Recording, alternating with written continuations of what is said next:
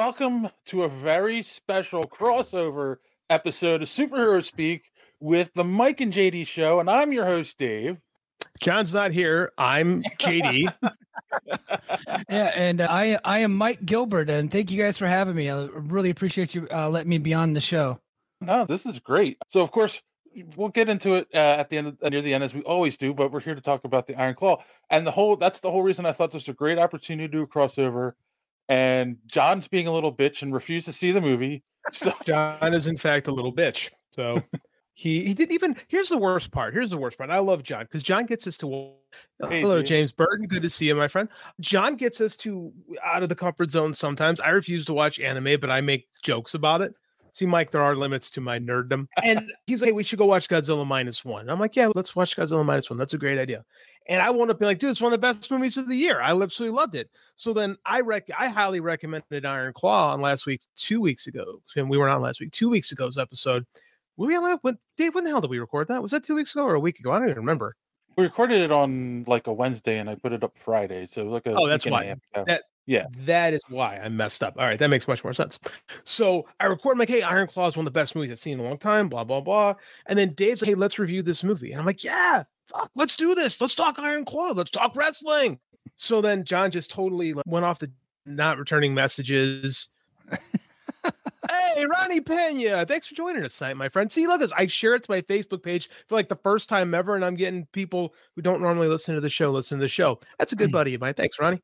So yeah, but John's a little and won't talk about some movie. So instead, we got one of my dearest friends in the whole world, the co-host, the actually the leader, I'm the co-host, realistically speaking, of the Mike and JD show, streaming live every Thursday night at 11:30 uh, Eastern, 10:30 Central. The great Mike Gilbert, the guy who keeps our other show running, because as Dave will tell you, all I do is make jokes. I, yeah, I'm sure you both can agree with that. I, I, I've got a really strong feeling that Mike is the Mike and JD's version of me. Yeah. Mm. I honestly, Dave, I feel like you and I could just do a whole podcast where we just bitch about JD. I think I think that's accurate. I'm pretty sure that could be a thing. uh, you know, yeah, I like, to, be, to, be, fair, I'm I'm never in JD's show, but I am late to almost every superhero speak because I have to poop constantly on Sunday nights after dinner. Yeah, he uh, JD also understands that when he's doing a show with a master sergeant, you don't show up late. That just never happens. Ah, we're we're yeah, always on time. He would, he would he would yell at immensely if I were. So I respect the chain of command, and I'm on time. yeah. Yeah. Oh wait, let's see. Ronnie says or what am I saying? Do wrestlers watch wrestlers, especially the Von Erich brothers? Man, man, that's what I'm saying. This is uh, one of my good wrestling buddies from Illinois. So glad he could be watching with us tonight. So I'm super excited to talk about this movie. I'm super excited to have my two worlds collide.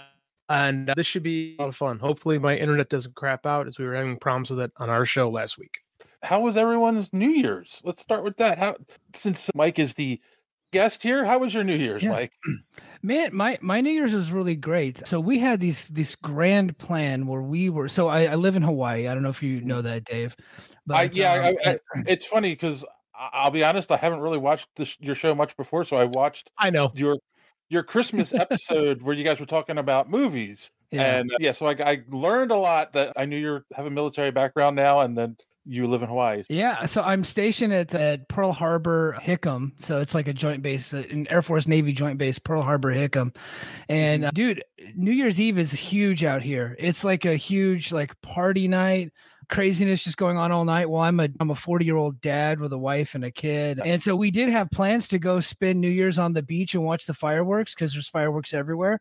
And my wife like actually made the plan. Like, hey, this is what we're doing. And then by 6 30 p.m., she's like, I'm exhausted. I think we're going to go to bed early tonight. So I went to bed at 10 p.m. on New Year's and I was happy with that. I was good with it. I got up at, uh, on New Year's Day. I got up at like five in the morning, had a cup of coffee, went for a run. Like I, that, that was how I started my new year. I started it off. My, my New Year's was tremendous. Cool. How about you, JD? Well, I coached days per leading up to New Year's. So I was pretty busy. And then Andy and Michelle took the trip to her dad's house, Wisconsin Wisconsin, they were in bed. So I was just, and I said, all right, I'm going to see in the new year by myself on the couch. And I did that. And I stayed up. I think I was watching like Professor of Rock videos on YouTube And then at 1207, I went, okay, I'm going to bed now. I didn't. I spent the rest of the week by myself with the dog. Sounds yeah. exciting. I, all, dude, it's this. All I do is all I do is coach. Like my whole life revolves around coaching at this point. Yeah, and I got no problem with it. I love doing it. That's what I'm. It's what I live for. My family came back today, and uh, tomorrow we start school. So I'm excited to get back because I'm bored and I need some structure. I need you guys. I need people telling me what to do, or I'm gonna fall apart. Like Michelle was gone for a week, and I'm just like sleeping all hours. Like I'm not going to bed in time. Like I'm a wreck if left to my own devices. it's not good. Yeah. If Mike and I didn't have a show last week, I don't know if I'd have cleaned up. Realistically speaking, I might have just been wallowing in filth. Sounds. How about uh, you, Dave? How was right. New Year's? I was good. Um, it's hey. funny because it's it's uh it, um I guess I was the more the most wild of the three here because um, you got um like a girlfriend and a social life, and we're like dads. Like you, you're past yeah, all I'm a, stuff. I'm a dad too, but my youngest your, your kid's like what? So oh, 21, yeah, 21 now. Yeah. God, I, I was yeah. gonna say 18 or 9. Gotten old on me. Yeah, man, you're like past all this stuff. We got like little kids. Like you're right. Yeah, yeah. So we ended up going to like a Christmas light show, which was I can't remember what town it was in, but it was like a half hour drive. Then we went back to her house and drank a little too much, ordered hot wings, and, and then watched the ball drop. And then I will say though, I was we were in bed probably by 12 30, 1 o'clock. Is that a um, euphemism, and, Dave? No, it really wasn't. We were both exhausted, oh. and that was it. Yeah. and then, but it's funny because I I sympathize too with the small kids. I called my son because he wasn't with us. He went and did his own thing, but I did call him at midnight and said happy mid happy New Year's to him.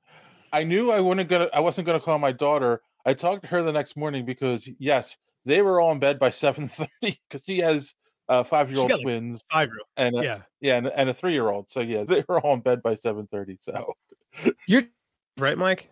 What's that, Mike? Your daughter's five, right? She yeah, she turned five back in September. Okay, so yeah, same age. Yeah. So yeah, I get it. I'm sure they got up bright and early. Probably didn't go for a run, but no, my my daughter likes to wake up, so she'll wake up about six six thirty something like that, uh-huh. and then she'll immediately want to watch. She she's really into My Little Pony, and she also likes. So's John. They could hang out. so, wait, John's a brony. Oh, John oh, is yeah. a big time brony. That is so, a real wait, thing. So I heard it. I heard about this on the Howard Stern show. Does he venture over into being a clopper, or is he just a brony? Because there is a difference. Damn wait, it! Wait, I wait. wish he was here right now. I was. A clop- what is a clopper? Hold on, I never heard that before. A clopper, and I got to keep my voice down because my my family's outside. They're just downstairs, but they let's just say they get extra excited about uh, My Little Pony, and, and it's very pleasing to them to watch them on the television. Oh, no, nothing pleasing. okay. John, is, John's one of the most unhappy people I know. I don't think he's happy about uh, anything. So, so there's no pleasing going on. That's funny. All right. You know what? I think that brings us to my new segment, the inappropriate joke of the week. Oh, okay. Wait, did I just do one? Yeah, yeah, yeah. But uh, but here we go. As a man, I'm not embarrassed to buy tampons, but I have learned they're inappropriate to give as a gift. Yeah. yeah. Yeah. Yeah. Did you make a mistake, Dave? Is what I'm asking. Did you? No, you, not, that, a, that was a that's a different joke. kind of stocking stuffer right there. this is and this is the kind of stuff you get in the dating every week. Lame ass, dirty dad jokes. Yeah. Yes. And that, that that's not as bad as I want it to go because John's not here. So that's the yeah, whole point gets, of starting that. Yeah, because he gets embarrassed when you tell like blue jokes. Like he gets all kinds of worked up, which makes yeah, clopper. Yeah, Ronnie's appreciative of that. I didn't know what a clopper was. I appreciate that, Mike, because believe me, that's going in the arsenal for next week. Uh, my Thrawn Kill says my nine year old was in bed by ten. That's good. I think my seven year old was in bed by about that time too. Like, yeah, he wouldn't stand up any later than that. So Dave, it's time to move on to show Mike the misery of uh, super of uh, superhero speak. That's fun. The misery of social media madness. Something well, we will course. not be adjusting, adapting into the Mike and JD show. Continue, sir. No, not at all. No, we do. Mike, we do have a segment on our show called Bad Tweets, which is one yeah. of my uh, favorite segments. But I'm sure social media madness is probably a step above what we do. Oh no! So social media madness is where Dave reads people who've responded to the show's Twitter and social media stuff where we can we get to listen to dumb shit that people tell us all week. Bad tweets are where we just make fun of other people's oh, stupidity. Okay.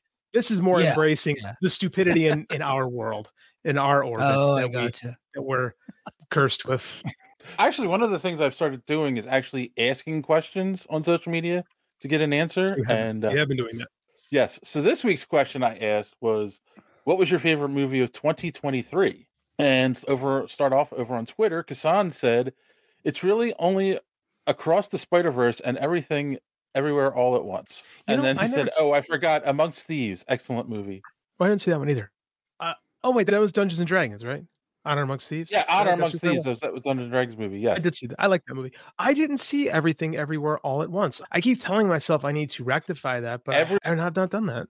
Everyone I know who's seen it has loved it, and I haven't seen it yet either. Yeah, Mike, are you, are you familiar uh, with this movie?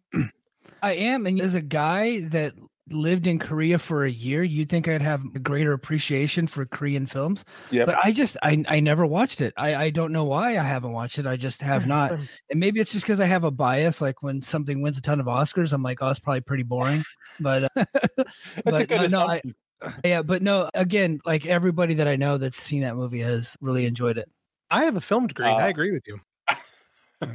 Crispy Tortilla said Spider-Man into the Spider-Verse. TMNT Mutant Mayhem and Guardians of the Galaxy Volume Three. Oh, and Barbie. That's a it's an interesting one to throw in with the others. A lot. That's a lot. Okay, so Don replied with a GIF, Buckaroo Banzai, which is, is he where that, that is he where that came out in 1984? But remember, we did a retro review of it this year on this podcast. Oh, we did do that. We did. So I'm wondering if he had never watched it before and finally watched it this year. Oh, that's it. It's not a how do I quantify? We, I know we had a whole show about this. How do I quantify Buck? Mike, have you seen Buckaroo Banzai across the eighth dimension? No, I've never heard of that. okay, Peter Weller, the guy who played RoboCop. Okay, yes, yeah, I'm familiar. John Lith John Lithgow is the villain.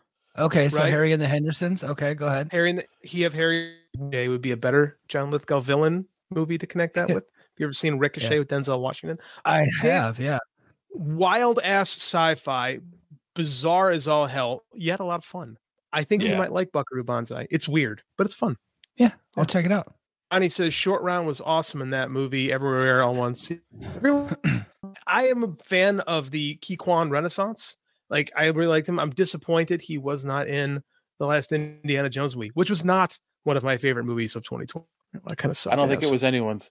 The, including so Harrison Ford. Podcast, so Wizard podcast said the blackening. I, I don't even know what that is. I think that was that uh, black that it's a black movie that's making fun of like horror movies, and I think it's they made fun of like black people always dying first in horror movies and stuff like that. Oh yes, yes, I yes, yes, think, yes. Yeah, I heard that good things about the it. End of the year. Yeah, yeah. And Random Randy Savage said, of course, across the Spider Verse, and Giovanni Dieldio. I've never. I'm someone new. He's at Mike, Master Geo.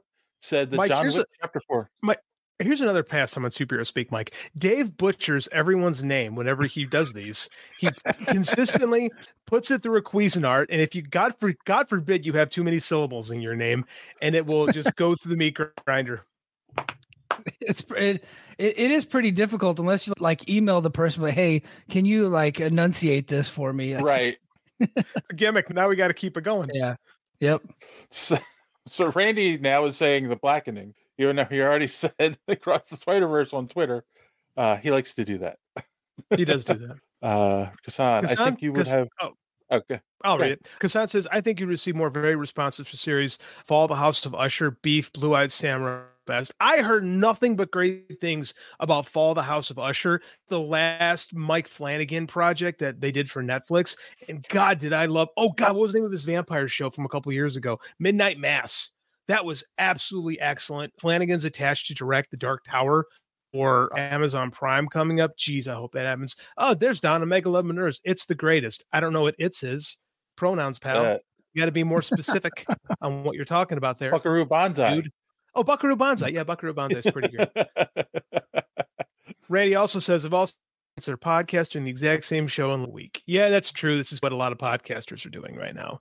Their best of the year. Yeah. Yeah. Oh, and then over, I'm having a hard time loading it on my computer. So over on TikTok, we had Randy answer again. Same as The yours. Chinese- Across the Spider-Verse, my worst movie was a movie that made me sad. So I asked what movie was that, and he said Operation Fortune, a spy comedy with my celebrity crush, just garbage. And then uh, 8-Bit Ray said a lackluster year of 2023 was the pickings are slim. So I'll say Evil Dead Rise. So Evil Dead Rise. I, don't- I don't think Mike. Mike, you said the same thing. You didn't care for it either, didn't you? No, I did like Evil Dead Rise. Oh, you- Yeah, I, Oh, I did. But I, so the J, J, I'm a little bit different than JD. I just disconnected it from the original series. Like I, I was just like, okay. And, and then, so once I did that and I just shut my brain off, I was like, okay, this is actually a pretty freaky movie. I, it was, you know, a, a popcorn movie that I just happened to enjoy. Uh, I wouldn't put it in one of my top movies though. So, what was your top? yeah, movie yes, yes, yes. 2023? You know what? I, I, you know, Across the Spider Verse is right up there. I really loved TMNT. I thought that was uh, tremendous. My I, and it was really important to me because that one I- I got to share that with my daughter, and then I started to show her the original series from the '80s, and she just loves it to where she was like wanting like um, Ninja Turtle stuff at her birthday party this year. That was great. Blue Beetle, I thought was like absolutely fantastic. Now, Dave, one thing you need to learn about me is that I'm just a complete meathead, and one of my favorite genres of movie, which I think is the greatest genre of movie, is just the 90 minute badass action movie. And somebody just put it in the chat, PBC. I was about to introduce it. Extraction 2. That shit was so badass. Extraction 2 with with one of the Thor brothers, can't remember which one. It's like they're like the Olsen twins. I think they just take turns in movies. But what has one of the Thor brothers in there? And then uh, the other one was a uh, Plane with Gerard Butler. I just absolutely tremendous. I know you asked me for one, I gave you five. So sorry. That's hey man, I do a show with you. I know how this goes. So, have you seen the trailer for The Beekeeper? I have. Yes. Are you on That board with that? Because I saw the Yeah. trailer for that and the, at the Iron Claw and went, "Holy shit, I need to see this one." yes. Yeah. I'm totally on board. I actually just watched that trailer during football today. Yeah. I'm pretty stoked for that one. Dave, what was your favorite movie of 2023? I will say that the I, I will honestly say the movie because it surprised me the most. It's the movie I didn't want to see that you guys made me see, and I ended up loving it, and that was Godzilla minus one. That was it? That was your favorite movie of the year? I think that was my favorite movie of the year. Obviously, I'm gonna put Guardians up there. I really liked that, and uh, I'm trying to think what else came out this year. Did Super Mario come out in Yes, 2023? that did come out. That did Okay. come out Okay. That would have definitely made my top five. Absolutely. And he says it's Chris Hemsworth in the extra. The Thor just- brothers. come on, I was telling- I was doing a, a PBC. I was doing a bit, brother. Don't ruin the bit. Yeah. Ah, ah. No, no, I could smell Mike Beck coming a mile away. That's what they are for the rest of time. Blue Beetle was terrible. that's You're my done. friend Doug. Oh, so I've you're known done, him sir. for a long. Oh, I, I think this year was really shitty, to be honest with you, as far as movies go. I think this was a remarkably disappointing year by and large. I saw, I went to the theater this year and was disappointed fairly consistently than I have been in a long Yeah. time. With, with, yeah. That, that's the But- thing. Multiverse of Madness. There was such a build up for that movie, and it was a letdown because it felt. I don't know. That was two years ago. Weird. Dave. That was 2020. That was 2022. Was it? 100%. Are you sure that wasn't this year? Mhm. Okay. Yeah. You're okay, right. Miss Marvel, Miss Marvel was you're a letdown. Flash was a letdown. Yeah. This was the year of a lot of like even Shazam, which I really liked the first Shazam. That was a big letdown. So for me, the movies that I looked at to were that I really enjoyed. Surprisingly, Across the Spider Verse was excellent. That was such. Yeah. Saw it twice at the theater, and Andy really liked it. Minus one surprised the crap out of me because I thought I was just going to see a, Godzilla movie and dealing with like PTSD and trauma and this love story in the background of a goddamn kaiju film blew me away. like it had no right being as good as it was. And I loved it way more than I thought I was going to. And then, you know, in all honesty, the one we're going to talk about today are probably th- my three favorite movies of the year. I almost think we could do a show this year on like the disappointments of 2023. Thrawn Kill, you've never seen a Godzilla, you've never seen a current Godzilla movie. Stop what you're doing. No, watch the show. After you've watched the show, go or, or do what Mike does in torrents, a copy of Godzilla minus one because it's that good. It's a great Yeah. movie. Did I just bury you in front of everybody, Mike? I'm sorry, I had no choice. The, the FBI might be watching, JD. You got to be careful. I, I, I've seen, show, I've might seen the this one. numbers. I don't think so. so, uh, Kasan says, speaking of Doctor Strange, I finally got to watch What If season two. Supreme Strange is a great villain. I've only watched the first three episodes, Kasan. I've not seen the one with uh, Strange Supreme in it. Don't tell me what happens. And I oh, know JD is not watching it. No interest. Are you gonna watch Echo when it comes out? Nope, no interest. It's got. I don't want to watch. The... I want to watch. Yeah, but it doesn't have Daredevil. It does. I'm tired of it. No, it doesn't. He'll be there for a minute. I'm tired of the C-listers. No more C-listers. Ronnie Pena says minus one Oppenheimer. Yeah, I didn't see. Uh, he's Iron Claw third. I did not see Oppenheimer. I need to make I need to rectify that because mm-hmm. losing my my film nerd cred by the fact that I did not see Oppenheimer this summer. Yeah, and I'm such a, a fan of history and especially from that time period. I watched the documentary that came out on Peacock about Oppenheimer and I thought that was fantastic. I but I too. just the the movie just came out on VOD. I just have not watched it yet. I need to set time aside to watch it. Randy knows what I'm talking about. I am until I liked the Marvels most people, but I'm not gonna go like done. Oppenheimer's way too long. Dude, it's Christopher Nolan. He's reached that he's reached that Sting, Stephen King phase yeah. where people are afraid to no one tells him, hey man, you gotta take 10 minutes off this thing. It's just they say, okay, you get to do whatever you want. Can I tell That's you guys a movie that I was just can I tell you guys a movie that I was really disappointed in? And I might get heat for this, but, uh, and I was afraid to say this publicly, but I'm on the show. I was bored to tears by Killers of the Flower Moon.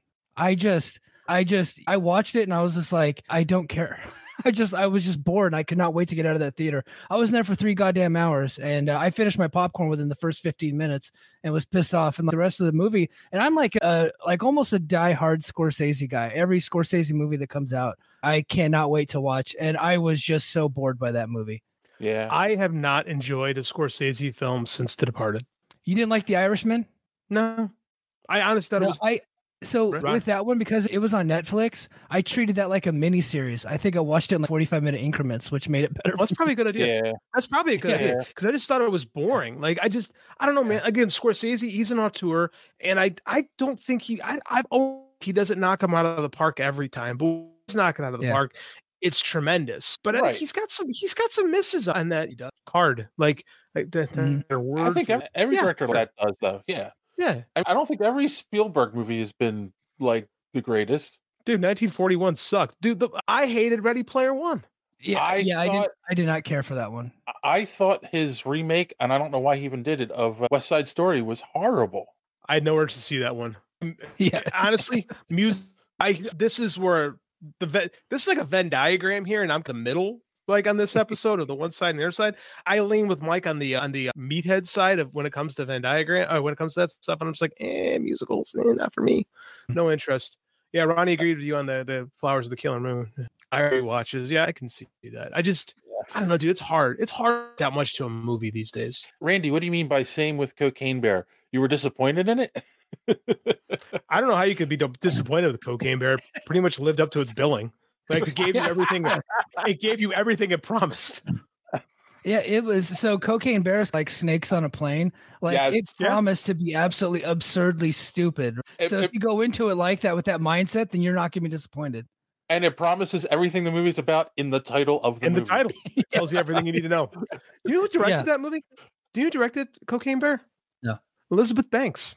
Really? No, really. From Zack and Miri. Yeah. Okay. Pitch she have pitched perfect and Spider-Man, yeah. the original Spider-Man movie. Yeah. Yeah. Mm-hmm. yeah stretch oh yourself God, creatively on that. that one. Yeah. Kudos to her on that. So cool. all right. Moving on. If you guys who are watching would like to know how you can follow us on social media, be part of social media madness, and see some other great podcasts, here's our good friend Don to tell you more. How's the show going? You join it? Do you want to be part of social media madness? And go ahead and head over to superherospeak.com where you can find all the social links episodes of the show. You can find comic reviews by Chris and other articles. We're posting stuff on there all the time. And while you're there, check out the rest of the Geek World All Stars Podcast Network. Great shows like the Pop Prison Power Podcast, Colt 45, Fans on Patrol, the Gorilla Brain Podcast, So Wizard, and Superhero Speak. Hashtag GW All Stars, and you will not be disappointed. So make sure that you are engaging with the Superhero Speak Twitter post whenever they come up.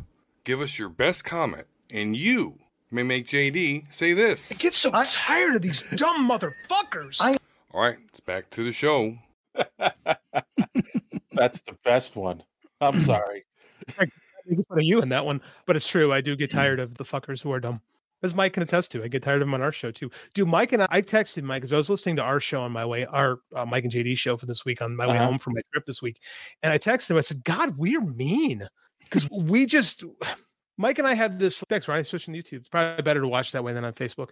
Mike and I are we're like in the wrestling kind of exist outside of and I think our whole function is to shit on the clout chasers of the world, and Yeah. we just spent about a good. It's just freaking going off on by name. We weren't being like colloquially about anything. We were like, this guy, he's a fucking moron. That guy, a dipshit. Like we and but it was really funny the whole damn. We went off on people this week and it was entertaining and mean. It was mean, and I think the bad part is that we got a lot of compliments for it. So now I have to. I feel like like they're rewarding my bad behavior by because I I'm a guy who loves a good compliment, and especially when you compliment me for telling somebody that they're a shithead, I am going to do that more. We're a couple of Well, we're a actually- couple compliment whores, that's for sure. But the While, problem is say, we're, we're- while we're here, for those who don't know, who aren't watching this on your YouTube channel currently, where can they find you guys every week? So if you just go to the Mike and JD Show YouTube channel, you can just search Mike and JD Show, and uh, we should pop right back up. We're Yeah. the only two idiots named the Mike and JD Show, so I think that would uh, work out just fine. But we also have a, a subscription service if you go to Patreon. So go to patreon.com/slash the Mike and JD Show. You get our our regular show every single week. I do another show called Brace for Impact. JD has the JD Oliva Project. Plus, we also I do news bits throughout the week. JD does his articles and and we don't just talk pro wrestling as david mentioned earlier we did a whole podcast about christmas movies we've done enti- we did an entire podcast about the jfk assassination and how i am a crazy freak for jfk conspiracies we've done all kinds of stuff if you guys are, are into stuff like that we, yeah aliens we talk movies aliens conspiracies it's predominantly a pro wrestling podcast but we can go in any direction that we choose because it's ours we don't work for anybody and yeah please check us out mike and jd show on youtube All right. And if you're you can watching also us you right can now also find on either channel, hit that subscribe Yes. button, click that bell for notifications. And what were you going to say, JD? No, so you can also listen to us on anywhere you platforms. Part of the Voices of Yeah. Wrestling podcasting network. So we're part of a great bunch of series on that line, much like being part of the Geek World All Stars here. So it's always good to have friends. But yeah, we are available in many places. And if you like wrestling, or if you just like a couple guys that uh, basically like talk shit, you know, similar to this show. Speaking of friends, I got something special for you, JD. I got a new one. Oh, So Oh, Randy a made a new one? break, and we'll Oh, be boy. right back. Wait Some for this, Mike. I like this. I went to Japan and I Mhm. shot with Hitomi, She's the one with the really big boobs, the right? huge natural Asa boobs. used to Asa would hype her up a lot. Yeah, Were you intimidated going into seeing these boobs? I wasn't intimidated. I was excited because this was my moment. Glennie, this was my This moment. is your moment to not be the biggest breasted queen in the No, video. no, this is my moment to finally have Hitomi in my face. People dream of this moment. I dreamt of this moment, and my dream came true. How was it? It was did? amazing. And some podcasts are like this. I don't take a shower. The only place I use soap would be my groin. You don't take a shower? Here's the thing I don't take a traditional shower. I don't use soap. I don't use soap. Like this hair has never been washed. The beard has never been washed. There's never been soap on my chest. We have well water. We have a lake. We jump in the lake. We get into a cold plunge. I don't pick out an outfit. My closet is just full of shorts. And by the way, the only reason why I dressed up today is because of you guys. You dressed up. I'm wearing my fanciest stuff. I'm wearing my fanciest watch. I noticed the watch. It's a good watch. I'm wearing my, my fanciest necklace. Here's the thing I, I just got to be me. Nobody can be me the way that I can be me. Nobody can be Graham the way Graham can be Graham. Nobody can be Jack the way Jack can be Jack. Same for you, Alex. But only one podcast is where you can get in depth analysis like this. Mm-hmm. I love how when she asked him what he does, and it was the most dated thing they could say. So I'm setting everything up for the 2000 Switch, and I was like, "Oh, I forgot Y2K was a thing." Everybody was so scared. Whatever shit. Yeah. When it goes to 99, we're gonna go back in time, and everything's gonna be all like what? I'm go back to zero. How about Zero, you just, zero. How about you just Zero program two more numbers? You're like, why are we? Why are we? Or just everyone just knows that it's not 1900 on Right. account of computers exist. They were worried that the computers would know the difference and they would freak the fuck What, out, and then it would they're be Skynet. Like they're gonna enslave us and put the black people back Yeah. in fucking just all right, well back in, back into your sheds. Oh, You had your freedom too long. Now let's Yep. go. It's, it's been time for you all to pick cotton.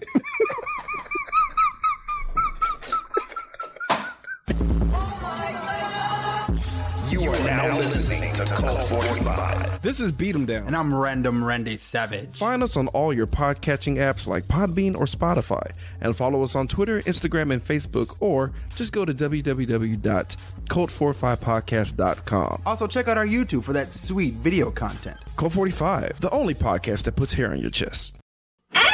After these messages, we'll be right back.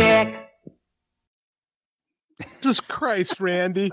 Oh my God, that was funny. Okay. Okay. First of all, you went way. Yeah. Hey, because I'm that's our buddy. Uh, that this is our buddy Mike. John's fine. He just didn't want to do the show this week. He hated the topic.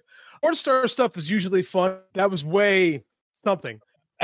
Other dude on his balls and sees the ball a day straight in his ass.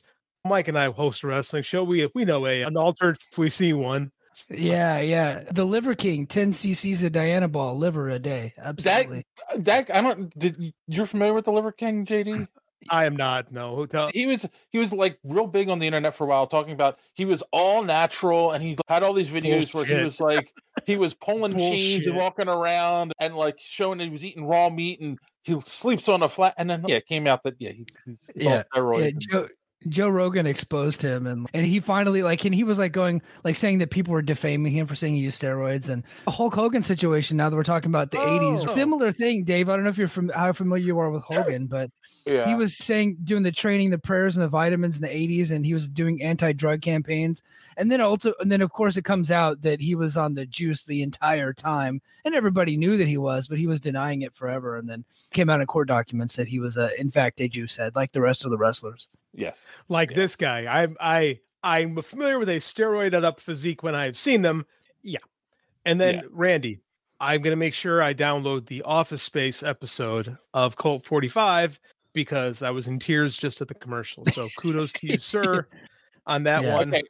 I, I, I will I will say this about the Y2K thing. and Everyone makes jokes about it, but as a software developer and who has many friends and family that are also software developers who went through that, someone who will remain nameless, who's a good friend of mine, who works for John? one of the large no, who oh. works for one of the largest military contractors, aerospace contractors in the United States. I will leave it at that. There are satellites up in space that are huge, like the size of football fields, and they are their programs are using two-digit dates. And if they thought it was 1900, they would have miscalculated the orbit around the Earth and crashed into the Earth. This was the stuff that like nobody knew about mm. going on at Y2K. So it really was an issue, but it just wasn't like the things that were real big issues were fixed w- years before it was Yeah. actually an issue. So I remember when I was in college and that was a thing, and I remember people getting out about it, and I remember there were people that were emptying out their bank accounts, and because any chance people have to be stupid about something and load up on toilet paper and those kind of things because they're worried the end of the world is coming, they'll they'll take advantage of it. That joke was beaten now. Randy, it doesn't matter. It was recorded. It was funny. It was good. Don't let Dave ruin your humor. Don says tungsten gold tungsten god rod satellite. I feel like Dave, what the fuck are you talking about, man? what? What do you Tungs- mean? Oh no, the tungsten I- god rod. switching. They're does they're it mean? those. You don't know what a, a god rod is? No, I don't know what a God Rod satellite is. What the, educate me, guy who works in software. I'm a fucking That's teacher. a more modern thing. This isn't pre. That was pre. That's not. That's this. That stuff is post two thousand. But these usually they're, it's they're these satellites that will shoot a tungsten rod down onto the Earth, and it's mm-hmm. more devastating Why? than a nuclear blast. Well, they it could. destroy everything, and, and it won't have the radiation. yeah Is that a thing? It's a it's I a thing that think- could happen it's a, it's a thing that could happen it's Yeah, tungsten's just a type of metal it's just a, a metal it's got a little bit of radiation in it but uh, if they could shoot it from space and uh, all of a sudden it's all over for us Yeah. Mike, is this a thing that I have to that like you guys talk about? My friend who works in Air Force, is this a real thing? I was before I came here to Hawaii. I was at a place called Vandenberg Space Force Base, where the National Reconnaissance Office and the uh, I'm asking you. the- and all the spy satellites that get shot up into space through SpaceX and the different contractors, they actually leave from that base. So we, I that is something that I have heard before. The, That's the a satellite I was talking about was a spy satellite. It's a it was an Yeah. information gathering satellite, not one of these tungsten rod satellites. Goddamn, ignorance truly is bliss. Now I had that to worry about too. Great. I remember this friend who will remain nameless. Do you remember the movie Enemy of the State? Will Smith. Yeah, and, Will Smith. um, yes, Gene tremendous. Hackman. yeah, Good movie. and I remember watching Uh, that Tony movie. Scott directed. The late that? great Tony Scott. The late great Uh, Tony. Tony Scott. Scott directed. He's one. He's one of my favorite directors. I remember director. watching that movie and then turning to my friend and going, "Is any of this real?" And he just smiled at me and he's like, "It used to be." As in, the stuff they have now is more advanced, and I'm like, "Oh crap!"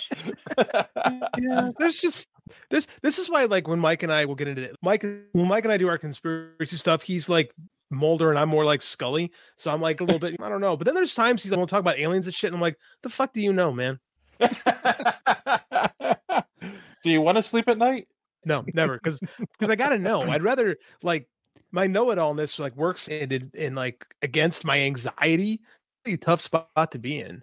Ronnie says, "Should we be worried about Zuckerberg building a bunker with all this satellite talk? I should I be worried?" Uh, yes, is the answer to that Yeah. question. I am Yeah. absolutely terrified. We're all gonna die. Yeah, that, that's the- yeah, we're all gonna die. That's I mean, it's that Accept it. simple. Move on. All right, let's talk a little news. I got some nerd news. I don't know if I did say in the email if you guys had any wrestling news you wanted to inject. You could do that as well. Got nothing. did anything happen in the last couple weeks? Not anything that we haven't. Yeah, we had a monster of a show on Thursday night, and we Oh, covered okay. everything pretty in depth. To where, but since Thursday night, there has not really been any news worth talking Kinda about. quiet. I would say. Yeah. Okay. Merce- Um, Mercedes Moné is is working everyone trying to get paid a lot, and Mike and I are over the conversation, quite frankly. on that one. yeah, yeah. Jack uh, Johnson has come out and said that he would be willing to play Peter Parker. Lo- Jake, or did I Jake say Jack? Johnson. Yeah, you Sorry, did say Jake Jack Johnson, and, And, and I opened wrote this Jack in the email. fuck?" You did. I'm like, "What the fuck is Jack Johnson?" Like in my head, I'm I thinking. thought the that was the Hawaiian folk singer or the. That's what I thought too. or The boxer. boxer. And I'm like, why the hell would that guy? What, either one of them is dead. Has been dead for a hundred years.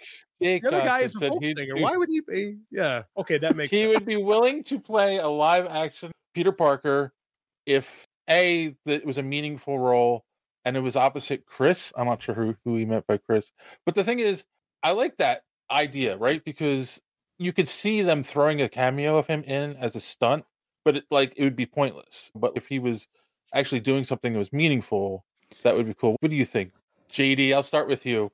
Would you want to see him play a live Could he action? Uh, Could he do it? Sure. Yeah, it would be fine. Yeah. I'm sick of the multiverse and everything. we just the last three years Yeah. we just we've just beaten the multiverse to death.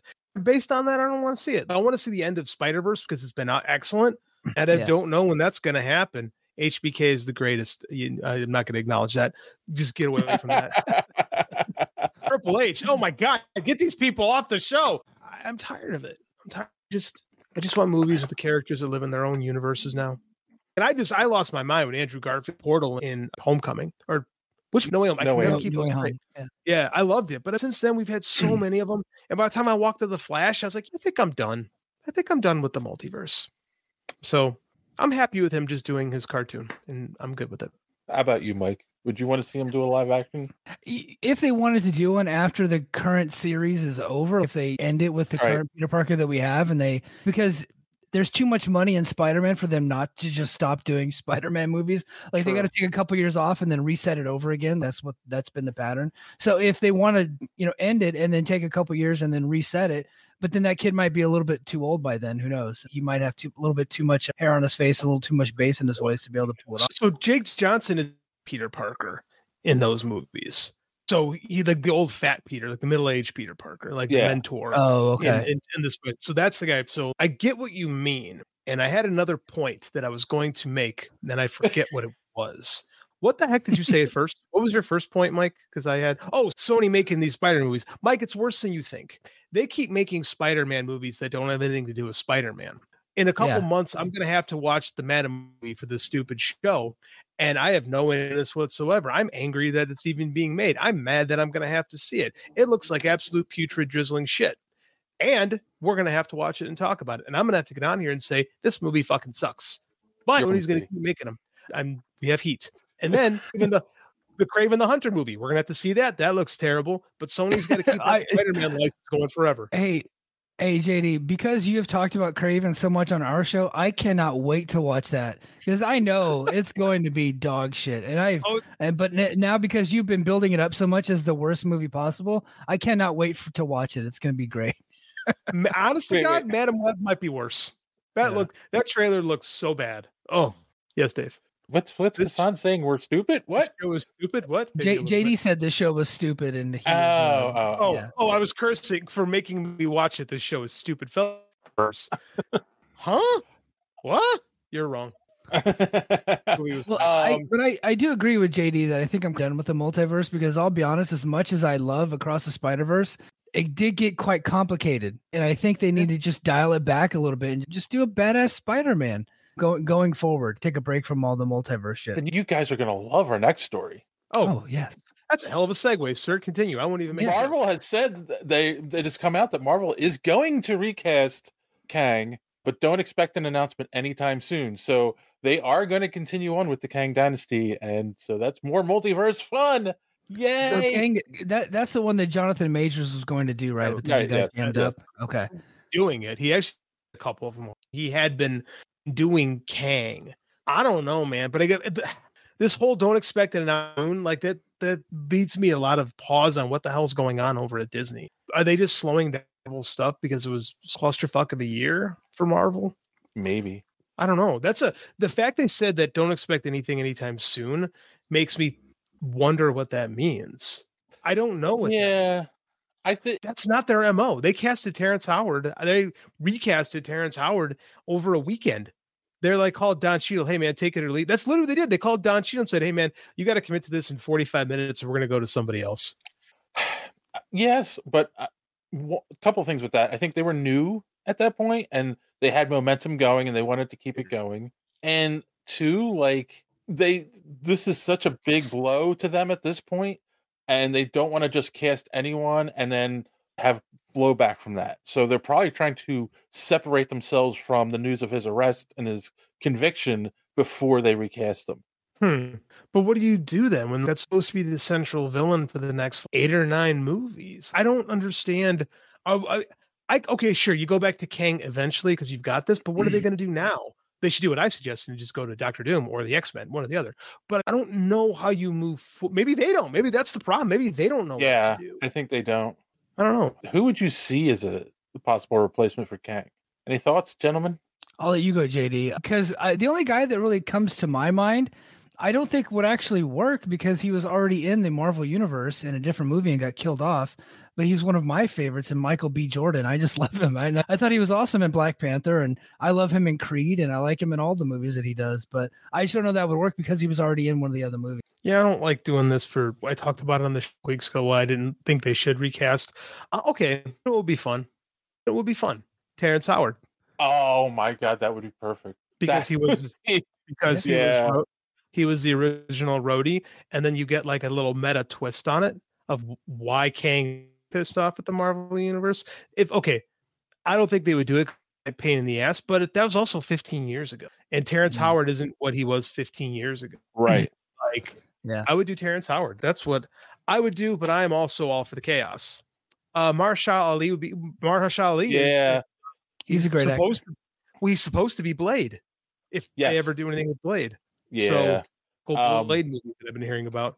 Disney's gonna Ronnie says Disney's gonna wait till the heat blows over and recast Jonathan Majors as Kang.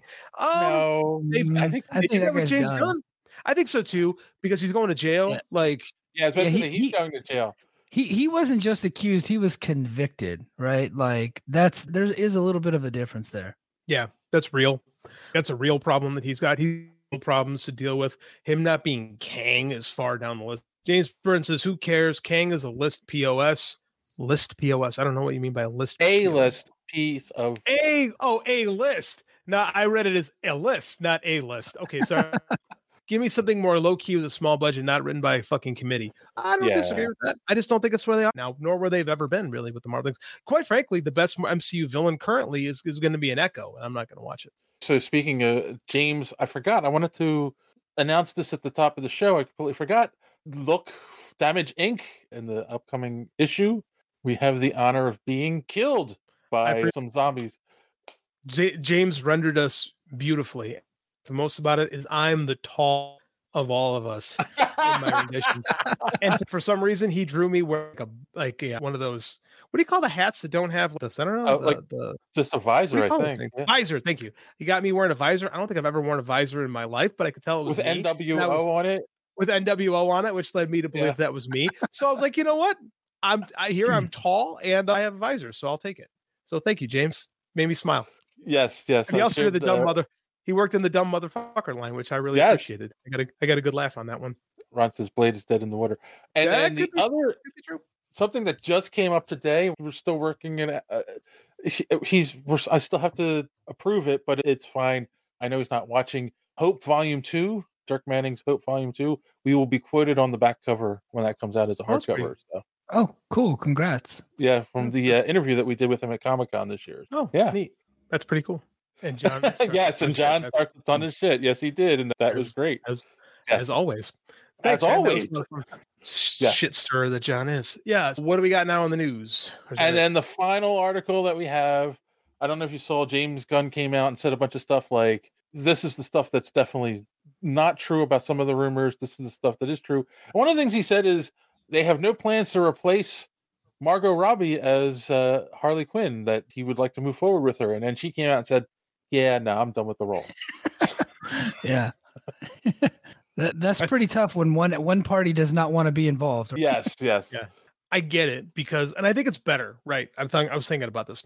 I think it's better that she's moved on because James Gunn has gone out of his way to have this clean divide between, okay, this was pre DC, this is post DCU, right? This is right.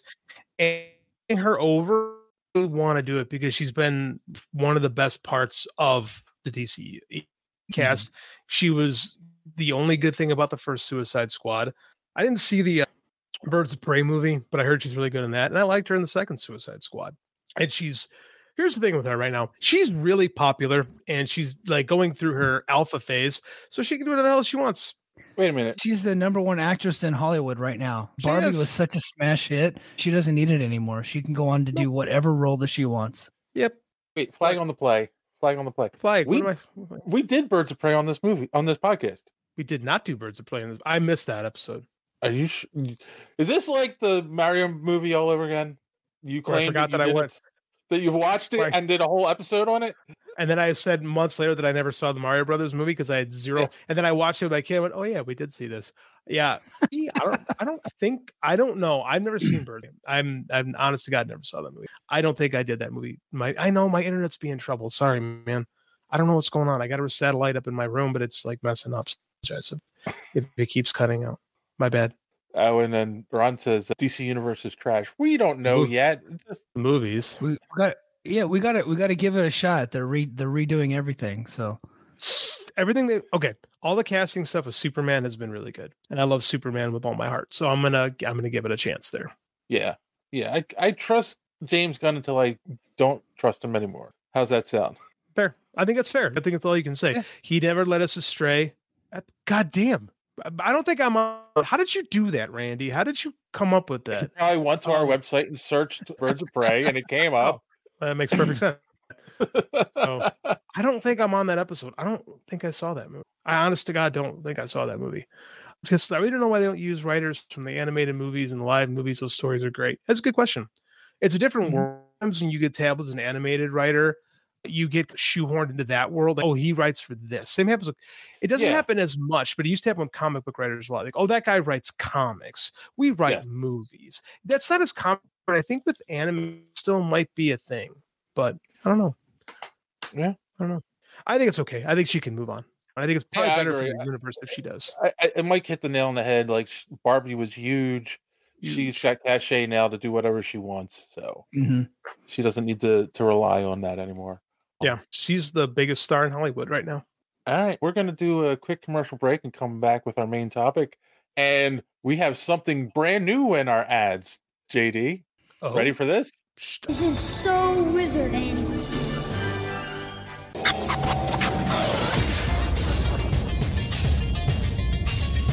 Broadcasting very fast and very dangerous from the planet Malistan. You are listening to So Wizards, You're thinking, you said people gonna die? the only podcast to make the Kessel run in under 12 parsecs. There'll be no one to stop us this time. I am your host, Joey DiCarlo, and with me, my co hosts, the queen of all nerds, Aubrey Litchfield, and the expert, Mr. Marquis, Marcellus Ray. You are listening to So Wizard Podcast, where three friends review movies, TV, and sometimes more. Podcasting weekly on the Geek World All Stars Podcast Network. For Kellis Reagans, please tell the listeners where they can find more So Wizard Podcast. Everybody, you can head on over to SoulWizardPodcast.com, and there you're going to find a brand new episode every week.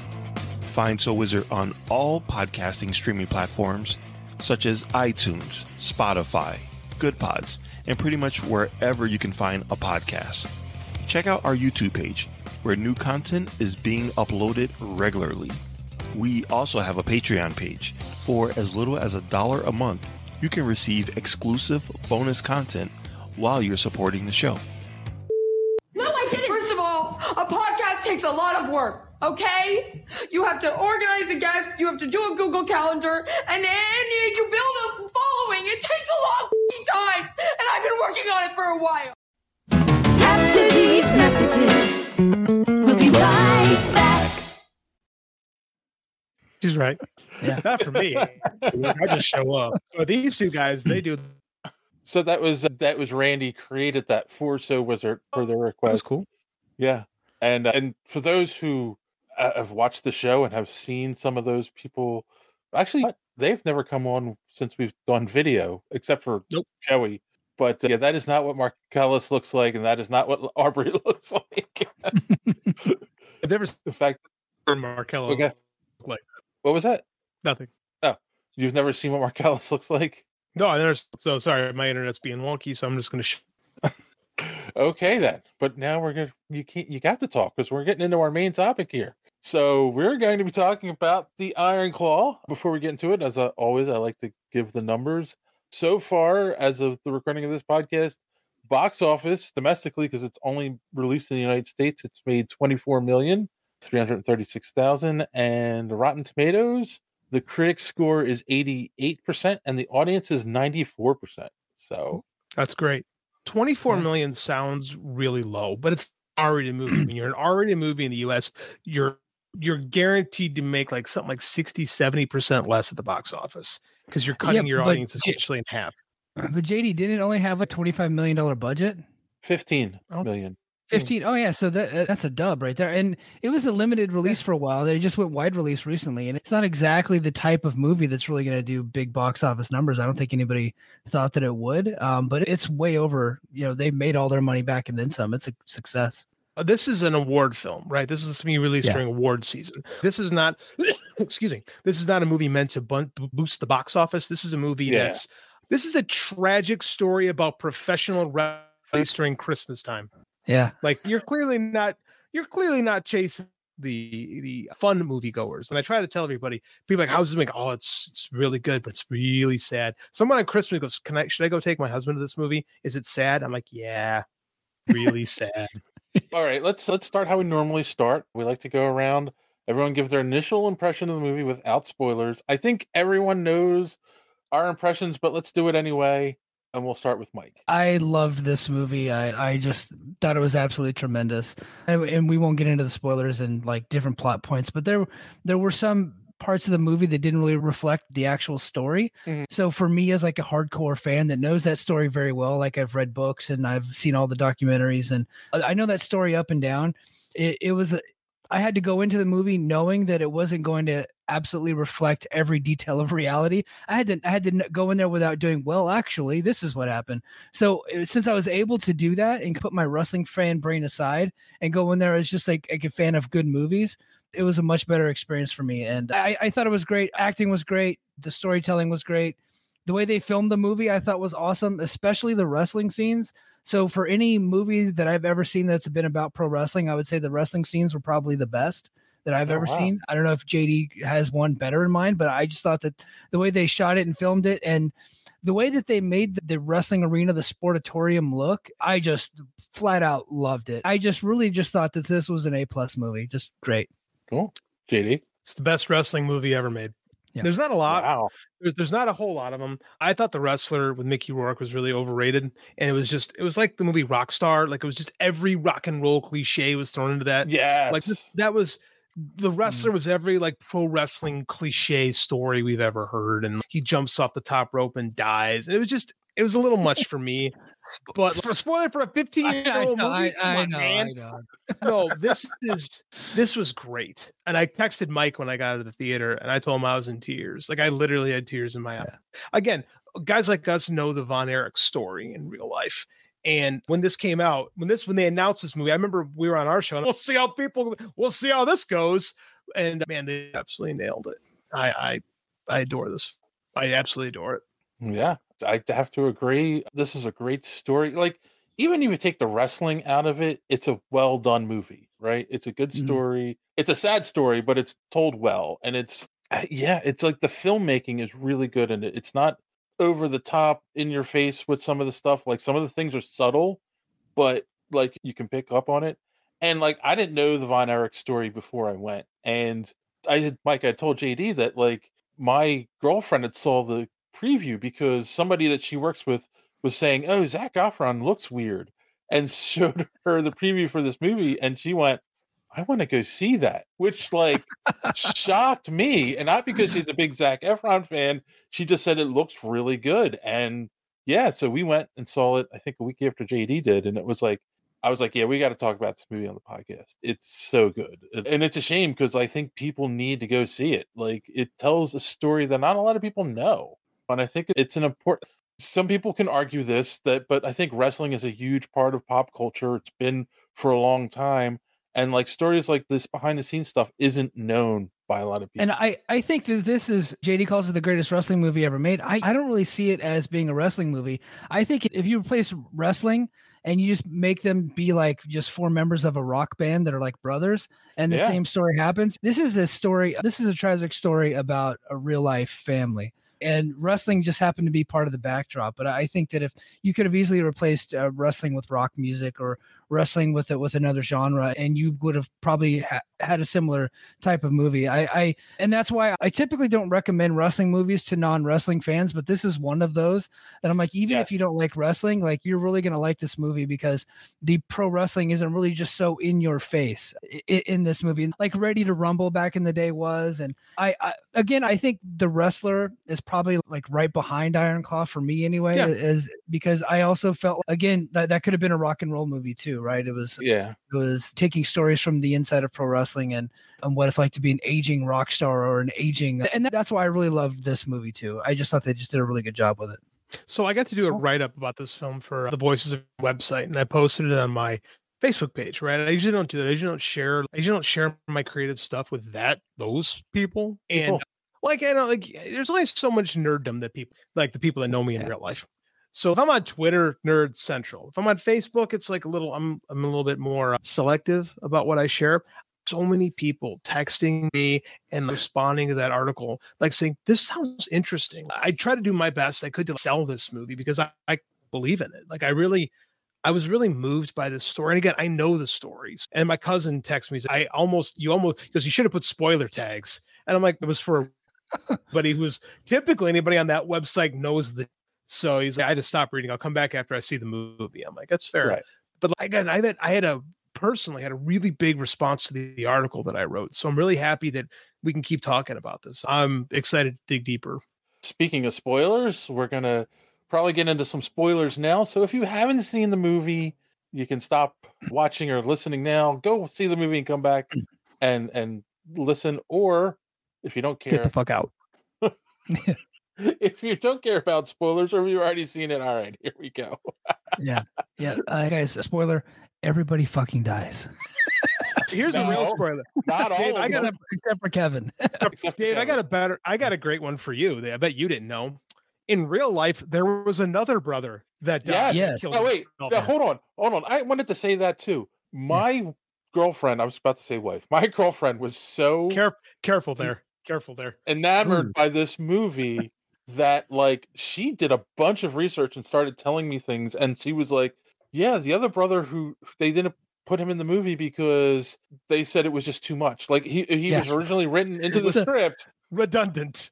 yeah Yeah, the, well the i think the the crazy part of the story is the real life story is actually too depressing for a movie right when a lot of times with these movies that are based on a true story they have to hollywood them up and make them even more sad or make them even more grandiose and these things they had to temper this story down because not mm-hmm. only did they miss Chris Von Erich, they didn't put him in the movie, but there was like two very famous wrestlers that were attached to that promotion that also died in crazy fashion that they could have added to the movie. Not only that, they didn't even get to the story about how Fritz died, right? They because mm-hmm. it, it would have been a four-hour movie if they did that. They also didn't talk about Kerry Von Erich, ma- major drug arrest going over to Japan when he went over there. They didn't talk like there's so much. Mike's referring to, of course, Gino Hernandez and Bruiser Brody. To yeah, Gino Hernandez might have been a mob killing, maybe, and Bruiser Brody was actually murdered in the shower by the uh, Booker of Puerto Rico when he was over there. Yeah. Jose Um, Gonzalez, the invader. Jose Gonzalez, and the then invader, yeah. okay, so Mike was the Yeah, they were a youngest in tag movie. movie. I just realized that, Mike. I didn't even think about why they put Gino. I don't because I don't think Gino and Brody ever tagged, but it makes No. sense putting those two there when you think when you say like that. Oh wow, that just because they mind. also died. Yeah, because yeah. they also so Mike, died. Yeah, Mike, So the Mike was not the youngest. It was Mike. Was, Chris was the youngest. Chris was the youngest. He and he had commit. He had committed suicide. Chris was the young- wait. Chris was. Uh, see, I'm I'm trying to remember their names. He was Okay, the- okay. So Jackie is the first one. He's the one who died at six when he touched a. He got electrocuted in a trailer park and then drowned in a puddle of snow. He was the oldest Von Erich. Kevin is the second brother who becomes basically the de facto older brother. He is the surviving Von Erich. He's the one who makes it out. David was the next brother. David Von Erich was the guy who everyone tagged that should have been the NWA World Champion. He Okay. died of uh, acute enteritis. It was a, a very nasty in, uh, intestinal infection. It was Go ahead, probably- JD. There's it's probably exacerbated by heavy drug Yeah. use, but there Right, is but the, yeah. apocryphal, the apocryphal story told by Bruiser Brody that he overdosed in Japan. I, I am of the mind, again, JD, the the non-conspiracy. I'm of the mind that he died of the acute of the acute. Dave just threw that up and it threw me. He died of the infection, and it probably made it a lot worse because he didn't take time off and he was taking a lot of drugs. Kerry is Yeah. the next brother. Kerry is the most successful. If you watch wrestling, he was the Texas Tornado in WWF. He was fired and was they didn't get us a movie. Kerry was going to go to prison and he couldn't do it. So Yeah. Kerry killed himself at 33. The the Yeah. young then Eric Mike was the fourth fifth brother. Mike was In never in no right. place. Yeah, in the youngest brother. Mike in the wrestling business. He got shoehorned in there after David died. He really wanted to be. He worked. He Mike was a cameraman with the company before he had to be there, and then he wanted to play music, and then he was pushed into it. Mike broke his arm doing a drop kick, a rudimentary wrestling move.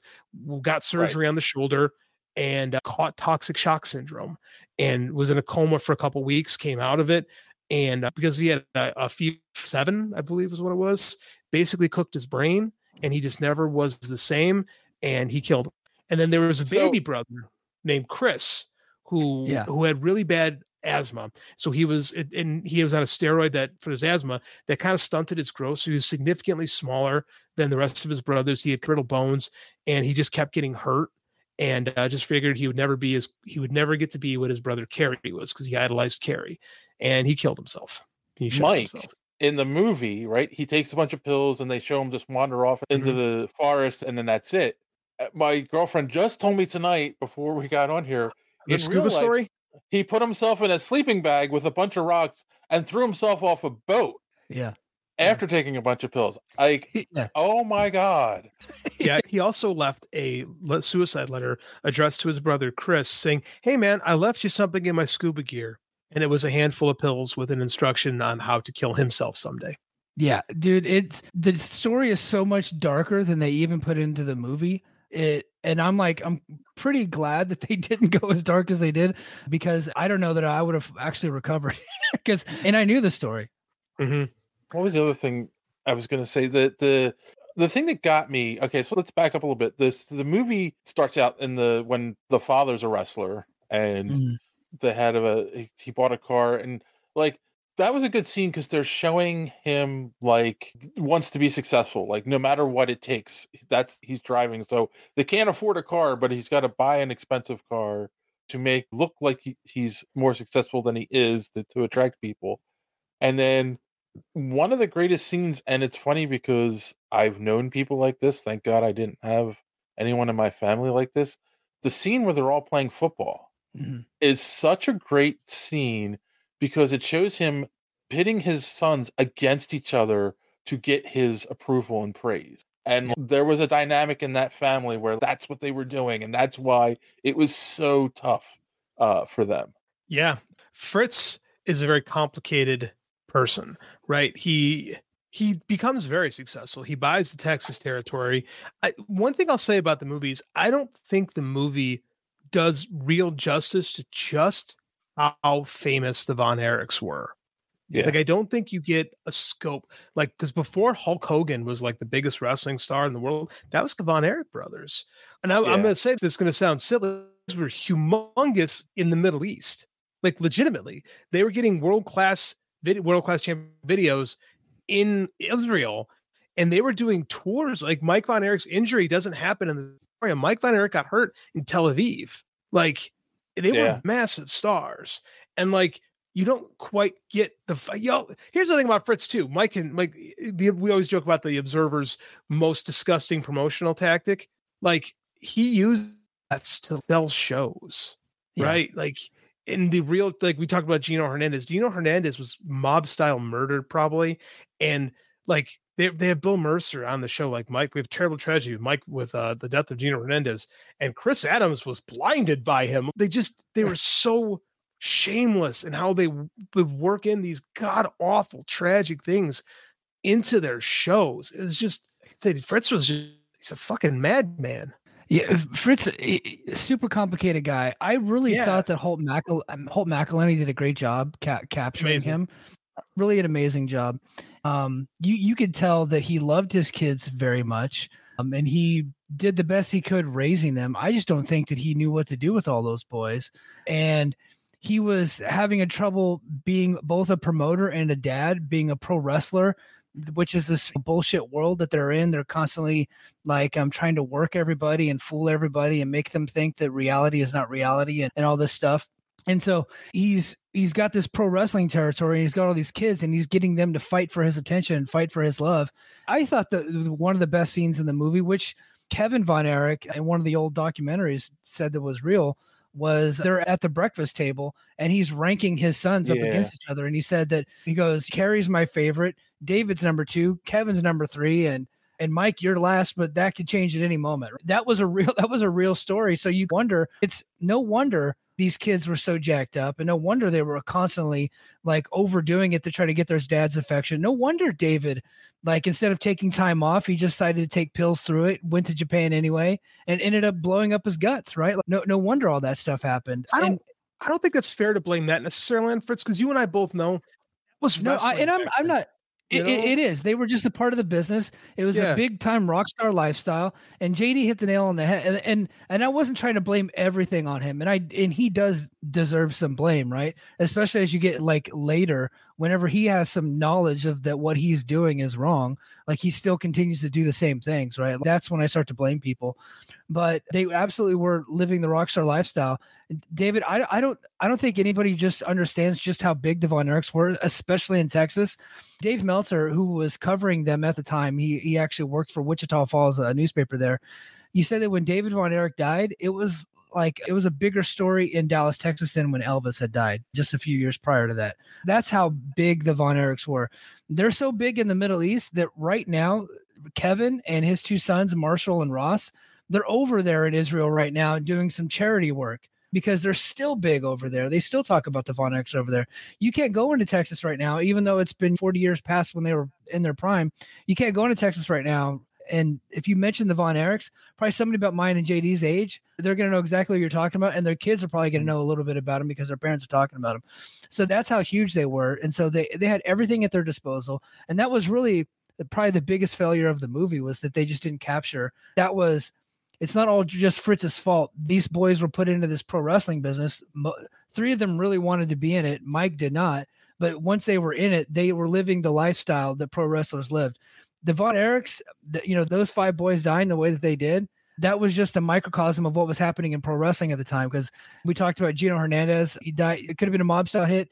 It, it looked like it was probably a cocaine overdose, right? You've had so many people dying of painkiller overdoses. We're talking like hundreds like probably one to 200 between 1985 and 2005 died of whether it was like a um, heart issue from steroids or a heart issue from muscle relaxers, painkiller overdoses, suicides, all, all those types of Cocaine, things were yeah. happening, and cocaine overdoses, drinking themselves to death.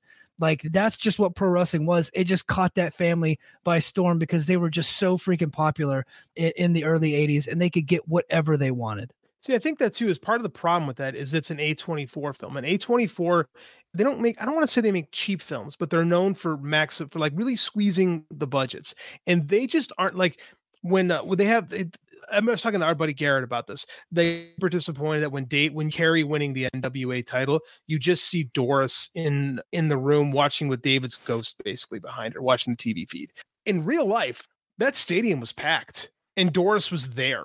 And that was the big emotional moment was when Kerry hugs both his parents. And I was trying to tell Garrett, like, yeah, they just couldn't. I get why you didn't like it, but they just didn't have the budget to be able to recreate that. Recreating the sport, the dank ass sportatorium is one thing. Filling Texas Stadium for a $15 million budget film, that just isn't going to happen.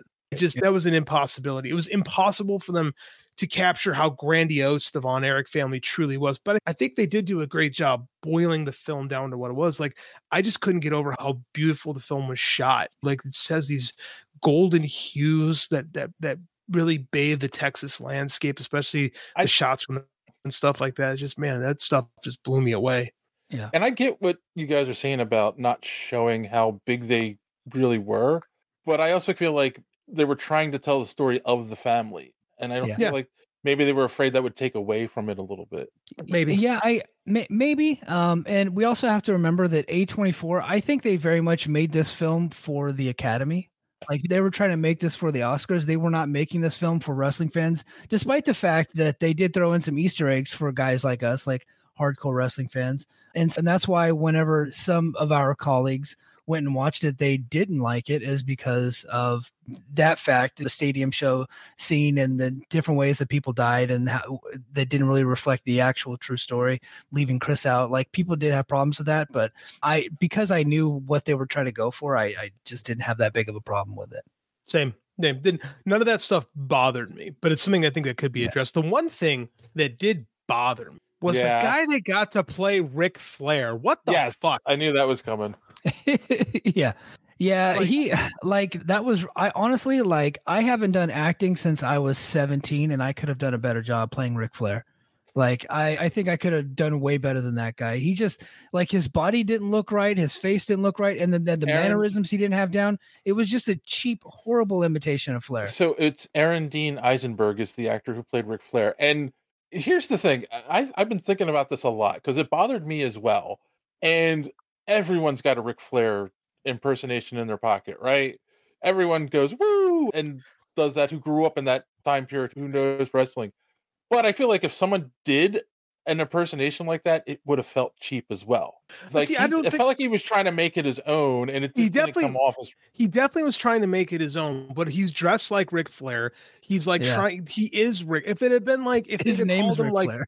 Yeah. Right. If they'd called him Dan Davis, which you know, wrestling fans, if they'd have been different, he could have an amalgamation character, but it wasn't. It's Ric Flair. Woo! Uh, Woo! That's how Yeah. Ric Flair woos. And the guy goes, woo, like that. It's like that's not the Yeah. Flair woo. That's Yeah. not how it's supposed to be. And it felt to me like the guy didn't do the research because Ric Flair has this cadence to how he talks. yes. And Will Ferrell did it better in Eastbound and Down than Yeah.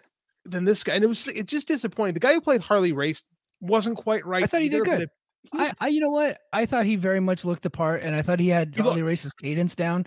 He looked He at, and the I thought he had his cadence down. Like a off. you can't- was right. I'll give you that. Yeah, but so with the voice, I forgive the voice because that is a not everybody is a voice actor, right? A lot of comedians can do that. Like I, I thought he had everything else down, so I thought I gave him a thumbs up. I, thought I was he did a fine. I'm, job. I was fine with the guy who played Harley. Um, Yeah. Kevin Anton. yeah, he was fine. Uh, the flair was bad. I was just like, man, they, I, Yeah. I just wish they come to use. I, I almost because they did use some archival footage in the. I Yeah. almost wish they were using. They would use some flair archival footage or a goddamn AI voice at this point. Like, Yeah. I was. It was. It took me out of the movie to be honest with you, because it's Flair. He, oh, he's still an. He's still I'm just going to bother some of my wrestlers when I say this, but he's still a cultural icon. Yeah. Yeah. Yeah. I didn't even grow up loving wrestling like you guys, and even I was like, "That's not Ric." Yeah, yeah, yeah, yeah. Anybody with a YouTube account has seen some Ric Flair promos just because they just get shared everywhere because he got really big within sports community and hip hop community. And uh, so the only other thing that really bothered me about the movie was, and this is something that I just I it didn't bother me early on in the movie, but as it went along, and one scene in particular was just how small Jeremy Allen White was in comparison to how big Kerry Von Erich actually is. We talked about the Liver King earlier, David. That's Yeah. Kerry Von Erich. They're like they're not that far off from this. Kerry Von Erich, like six foot three, like 270 pounds, chiseled for granite. He looks like Arnold Schwarzenegger, right? Jeremy Allen White's five foot six, 160 pounds, with a little Yeah. bit of Deca-Durabolin in his butt cheeks. And so there was one the the one scene where he's coming back after winning the Intercontinental title, and he gives Fritz the the six shooter right for for Christmas, which is that was actually a true story. He comes in with this girl who is like four inches taller than him, and she's probably five foot nine. And then he just and he's wearing this belt. He just looks like one of the fans at the arena playing wrestler, like that. like he really does. And so he looked like a Kerry Von Erich action figure versus Kerry Von Erich. Like honestly, Zac Efron, if they would have just swapped roles, Zac Efron probably would have made a very great Kerry Von Erich. But he was a star of the movie, and the story is about. It's not so much about. It's about Kevin. It's not so much about all the guys dying. It's about how Kevin survived it and how Kevin Mhm, moved yeah. on and took care of his family and how he's living his life now. So and Zac's the big star, so he had to be the Kevin. But he was so jacked, he could have played Kerry. Yeah, and I thought about that too. It's like, yeah, Kevin looks like Kerry, and Kerry looks like Kevin. Because Yeah. Kerry, or Kevin had a leaner build. Kerry always had like more like a lean build. The guy who played David, I thought looked like David. Like I thought that was pretty nailed pretty it. spot on. Yeah, I think he was, and Yeah. Mike too. The guy who played And- Mike was. What was was interesting, Mike, is um when they do because this the, in the movie they do a press conference with Kevin and Mike after Mike comes out of the after comes out of the coma. And it feels weird in the movie, and all I can think of is even weirder in real life. Yeah, like when you see the he- real. I Go thought ahead. they nailed that scene. I, I really They thought they nailed that scene. They did. And but honestly, the real life press conference, I don't know, Dave, if you had a chance to check it out. No, it's even creepier. creepier. than what happened in the movie. Dude, this brother, Mike, like I, I, I honestly, and he and he wrestled for two more years, believe it or not. People don't know that. Like he, he actually stuck around after that. Like it's like watching a dead person talk. Yep. Legitimately. It's the creepiest thing you've ever seen in your life. his eyes are full of blood. Legitimately, there's blood in his eyes. He just he looks dead. And Yeah. the actor, I can't remember his name, is acting dead. Watching the real Mike Von Erich risen from the grave is one of the creepiest things. Stanley They tried. They did it. Simons. Yeah, he's Sorry. really good. He's really good Yeah. as Mike Von Erich. He really did a great job portraying the uh, the distant po like post mortem Mike, basically.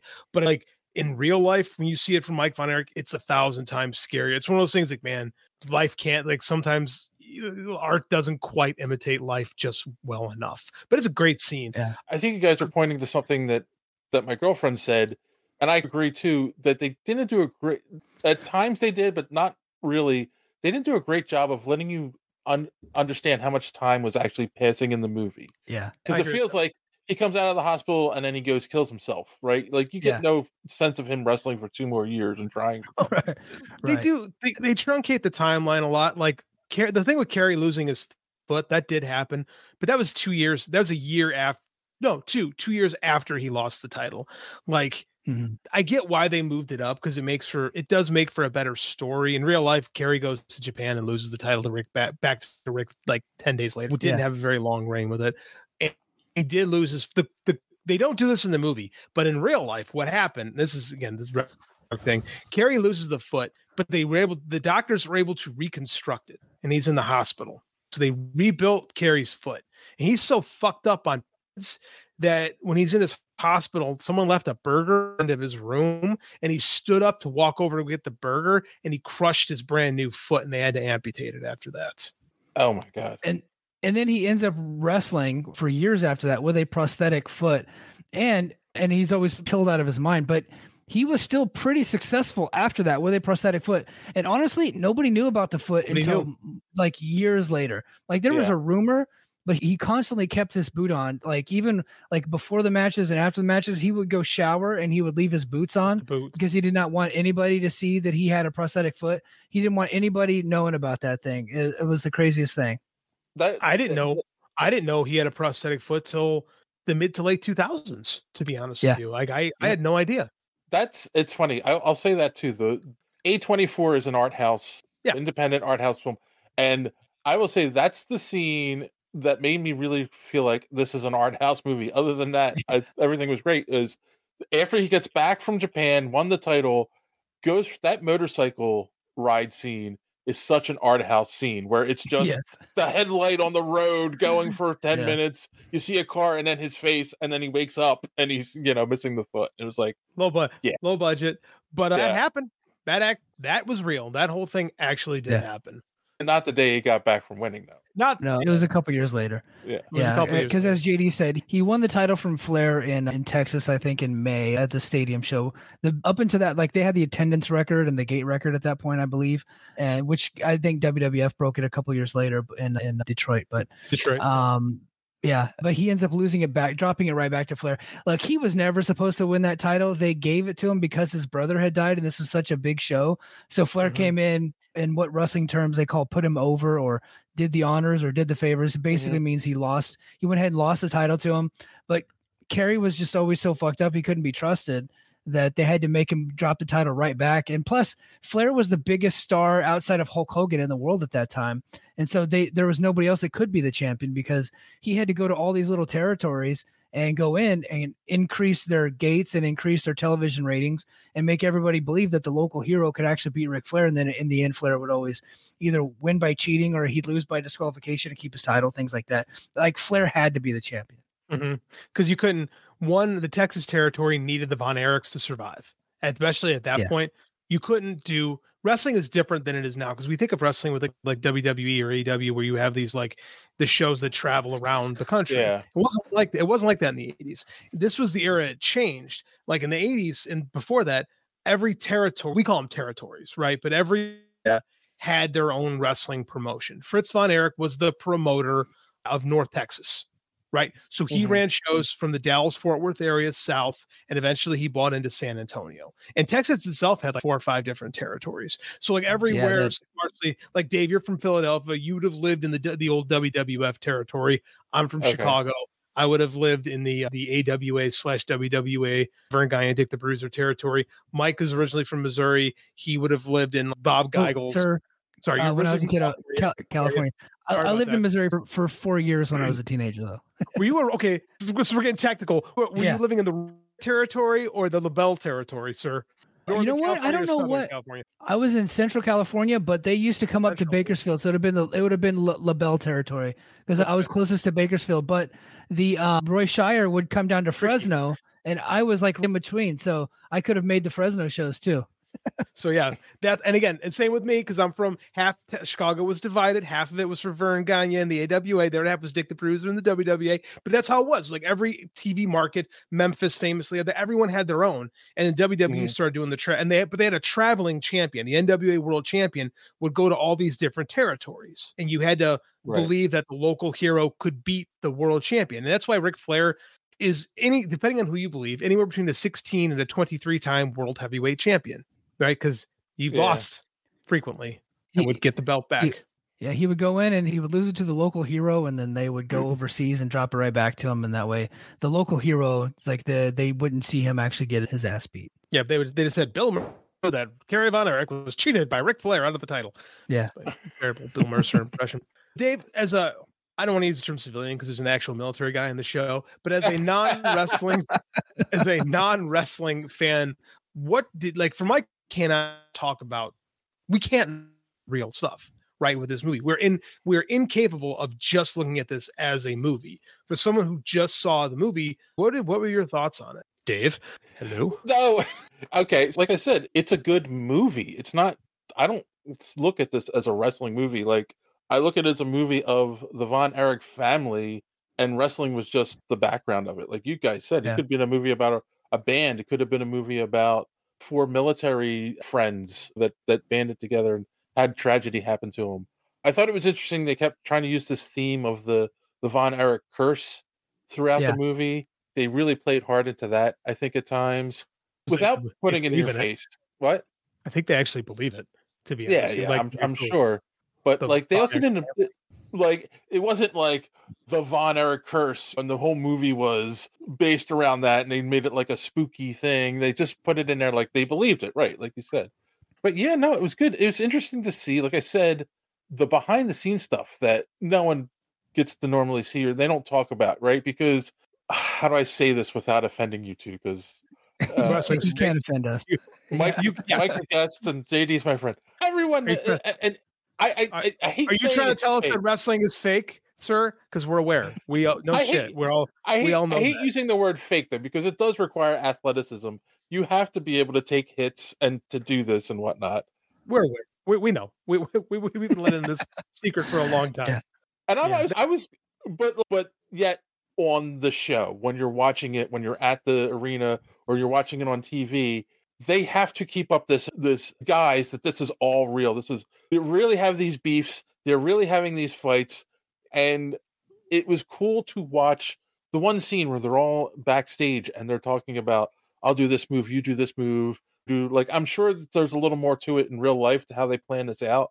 And I'm sure it's not a five No. minute conversation before. Really? Well, back in the day, that's what it was. Now it's like they had tell. Now they have they tell everyone exactly what they're going to do, almost move for move, and it's almost pre. It's almost rehearsed in a lot of mm-hmm. cases. But back then, Yeah. it'd be like, okay, you do this, I do this, da da da da. da.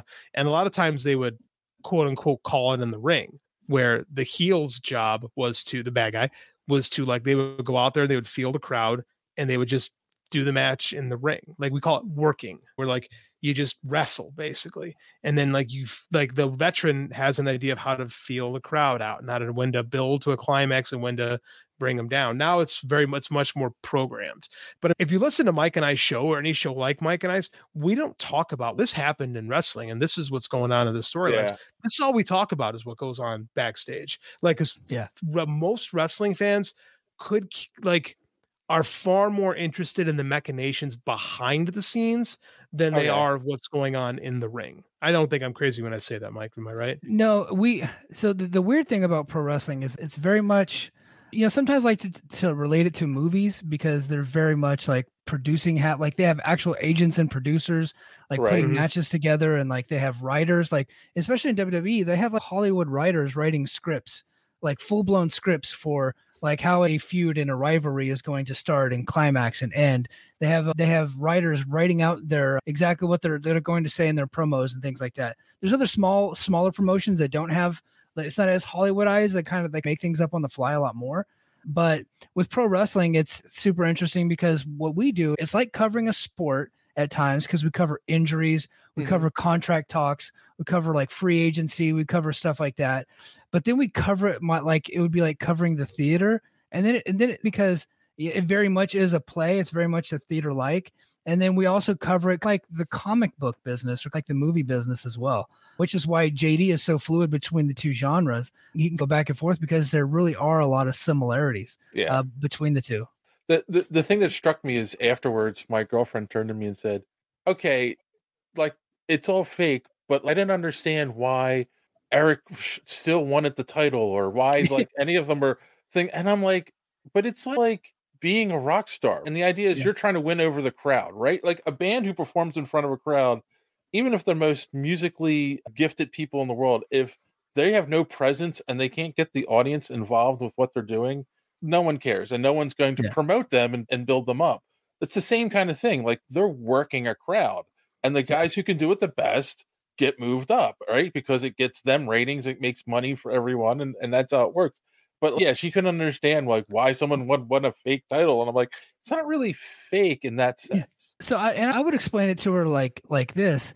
It would be like Zac Efron winning the Oscar. Yeah Like that's going to be like being the NWA champion in the 80s would be like winning an Academy Award.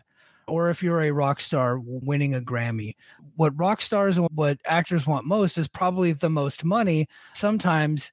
But in pro wrestling, to get the most money back in those days, you had to be a, a drawing champion. Or there were there were some guys that didn't really need the title. There was like Bruiser Brody and Andre the Giant that didn't really and Roddy Piper. They were just real famous guys that could make a lot of money. But those are like your action stars, right? That was- you know, Yeah. Arnold Schwarzenegger is never going to win an Oscar, but he probably would make the most money in the 80s. It's a similar thing, but Ric Flair was like your Academy Award winner, right? Yeah. He was the guy. So there's a great conversation in the movie about the subject when uh, it's the first Yes. date between Pam and Kevin, and uh, she gets asked something like she doesn't. They handle this very deftly, and I'm, I was really impressed with how this was very tactful, especially when it regards to kayfabe, is the term that we use, is the veneer of professional wrestling. It's called kayfabe. Mhm. He said he explains it just like a job. When I win a title, it's like a job promotion. When you're Yep. moving on up through the job and like having a title is recognition of a job well done like you are doing good you are someone who is helping us this is here is a title belt and there are guys that don't and i think it's too you don't if you lose all the time you will never get over yeah you're the crowd Yeah. thinks you're a loser so that's why guys would be like nope not in the back in the day you don't see it quite as much anymore back in the day guys would be like nope no not doing the job not putting them Yeah. not not doesn't work for me brother as the phrase goes Right. and it's and it's a little bit different and it can be more complex within pro wrestling because Zac Efron wins the Oscar, Kevin Von Erich, you know, in the movie does not, right? so Yeah. so but Kevin Von Erich and Kevin Adkisson, they're they're one and the same. Kevin Adkisson is playing Kevin Von Erich, but he's playing that that's his character 24/7 and so he has to play that character and he has to get that character to be so popular that the promoters will want him to have that title and then that's how he can make the most money and uh, that, that's how he gets his job promotion it's and that's where wrestling is just it's much different than hollywood. There's a lot of similarities but it's much different because hollywood actors go play different characters in different roles. And in Yeah. pro wrestling a lot of times the character that you're playing at 19 and 20 you- you're probably going to have that same It's name you. when you're 67 right? Now there's going to be evolutions to that character. You're going to go from a good guy a, a hero to a villain or in pro wrestling vernacular babyface to a heel or you're going to go back and forth you're going to have different character arcs but ultimately sting right? The pro wrestler sting he wears the crow makeup and all this and that. He's been called sting since 1985 when he came mm-hmm. out e- even earlier yeah when he came out of power team usa he was sting and he had a little bit of face makeup here and there and then he loses a little bit of weight and he gets the blonde crew cut and he has like full blown patriotic makeup and they call him surfer sting. And then all of a sudden hulk hogan you know starts the nwo and then all the fans and everybody's thinking sting's going to be a bad guy and join him. He feels like everybody turned against him. So now he paints his face white and does white squigglies the movie crow the brandon lee character. Yeah. and then it just continues to evolve over time. But he's sting right? Steve borden is sting and steve borden. They're one and the Right. same. So when sting wins the world heavyweight championship so does steve borden right? That's the big difference between the two It's weird.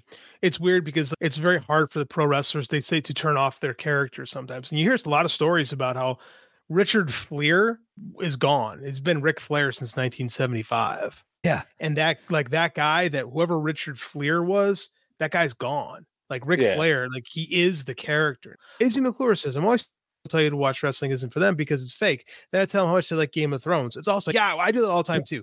Like people Yeah. like it's fake, right? Like, no, I did not know that. Thank you for telling me. That's why we like it is because wrestling is cool. It's it's a mixture of like, drama and it's athletics, all that mixed into one. And then if you get to the level like Mike and I are on, then you get the backstage stuff. You talk about the business things. Like we're definitely acolytes of Dave Meltzer and that whole world, like the SMARK world, as they call it. We appreciate le- wrestling on multiple levels. I write about it all the time. Who was the? Uh, see, you guys are gonna know this off the top of your head, and I I know when it happened. I remember seeing it when it happened, but I can't remember the wrestler and the reporter that was involved. But the report, one reporter was saying, asking about being fake, and the guy like mm-hmm. hit him, and says, "Does that feel fake?" That would be uh, that would be John Stossel of 2020 and Dr. D. David Schultz.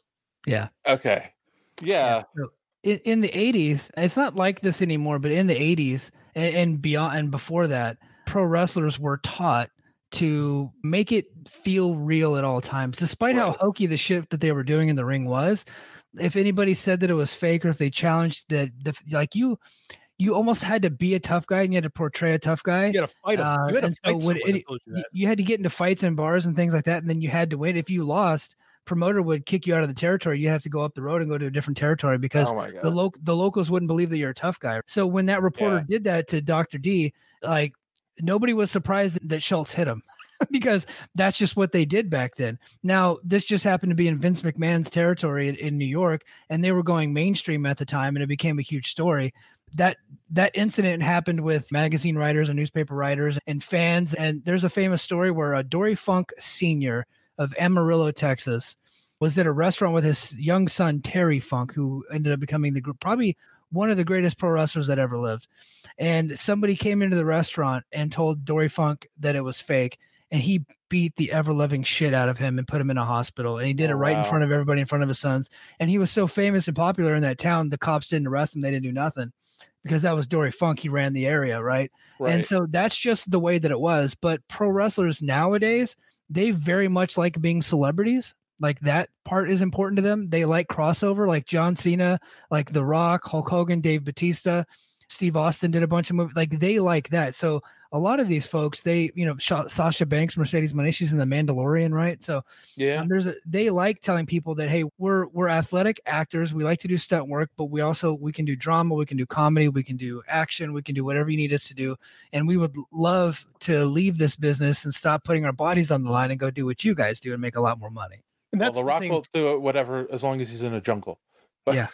He's coming back too. So he, he's back actually. That's funny you say that. No, and that's the thing too is wrestlers also like talking about guys like Kenny Omega and Bret Hart before him will talk about the art of pro wrestling. And they talk about how what they do is artistic and their expression and like how they tell stories and so back in the day, choreograph may be a better word to use. Yeah, I agree with that. Yeah. They're Yep. choreographed. Like choreograph is a perfect term for it. Like they talk about why they do what they do or how they do it. Like it's no different than what we do here on this show. It's no different than like when you Yeah. talk to, or, or like when the co- we interview a coach. Hey, why'd you run that play on third and two? And I'll explain why you did the same. It, it, pro wrestling is this weird amalgamation of fiction and sports, and there's nothing like wrestling. Cuisinart, something. Yeah, I don't know. all right, we could really have gotten off the topic of this movie though.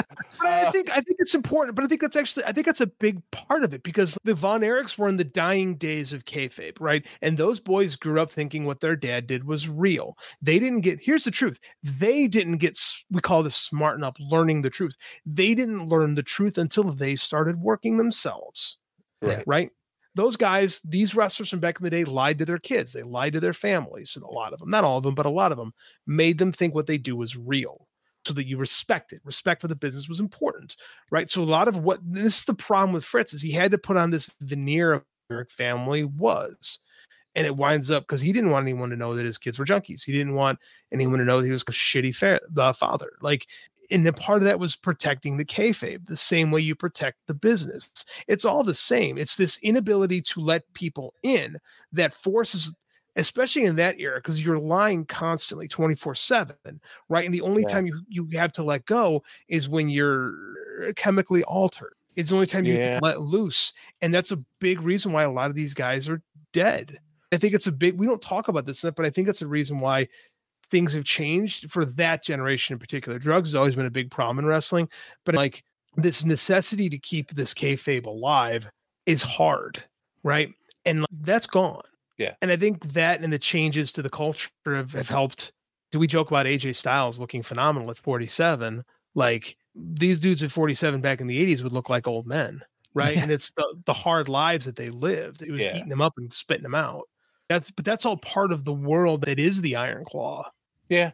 So I'm curious. Uh, I think we both have said this, JD.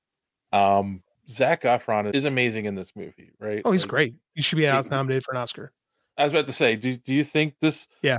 movie and or at least some of the cast will get nominated? I, I, I think think, the I think the movie. I think Zac and probably Holt McCallany for Fritz. I think the like that would be my guess. Yeah.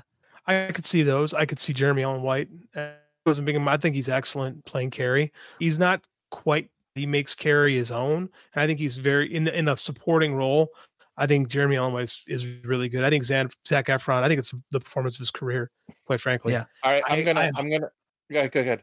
Honestly, I hope it's nom- I hope it's nominated for an Oscar because I think it deserves it.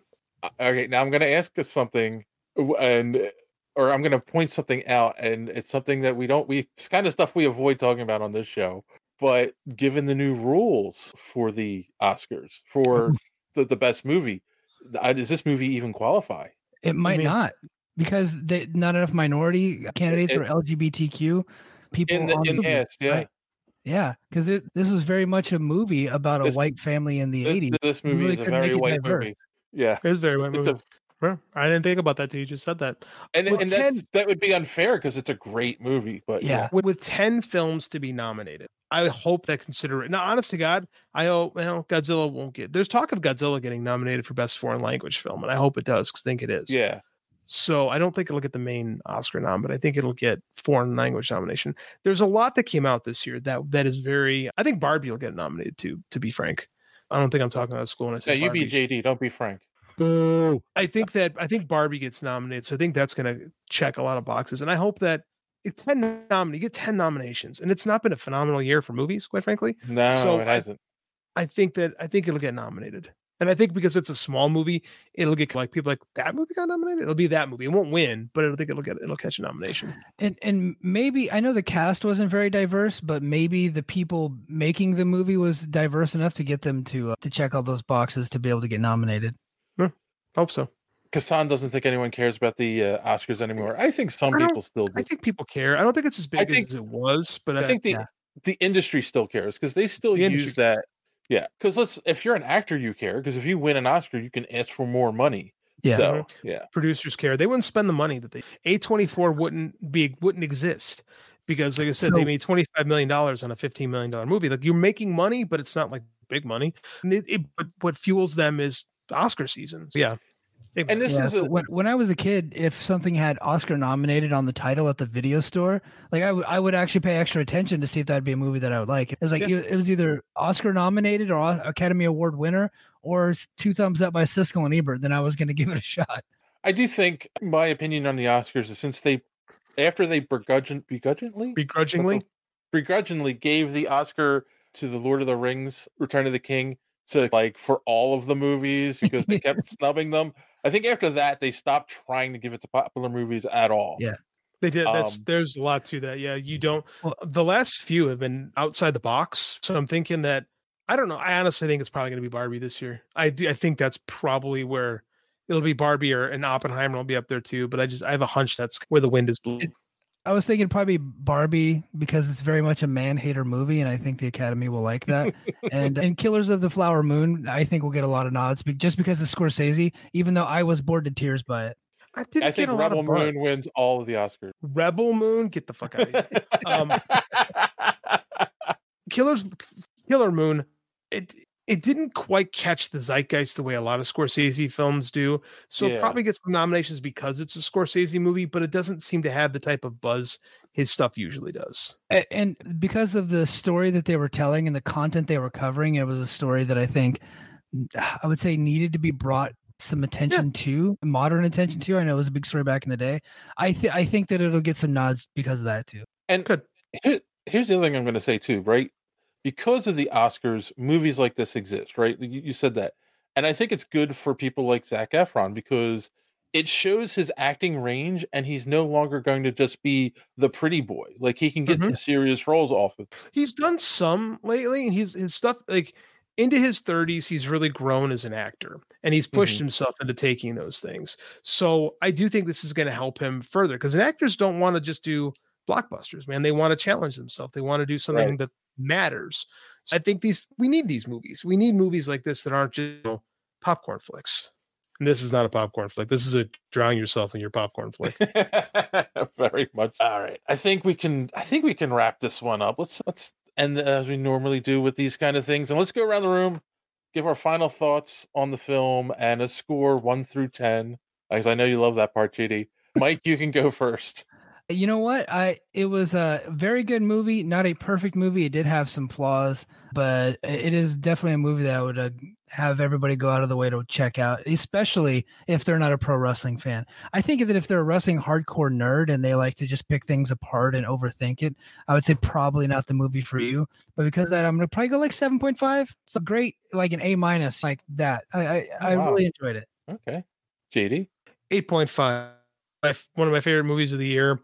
I didn't get to delve into the production elements or i talked a little bit about the cinematography. It's a it's such a well-made movie it's very artistic the scene where Kerry is in heaven. They do a scene where Kerry is basically in heaven and Mhm. it just Yeah. it gets it got me. And i just stuff like that just really helped put it over the top for me. Again i had to divorce myself a little bit from my wrestler brain but it really spoke to me. Okay. Yeah, I'm gonna echo your score, JD, because I think I gave Godzilla nine, and I would put this like a little below Godzilla for the year for me. So an eight point five. I agree. Definitely. Yeah. Yeah, it's a great movie. I am I am glad my girlfriend said I want to go see that Zac Efron movie. yeah, I enjoyed it. And I think if you haven't seen it yet, go see it.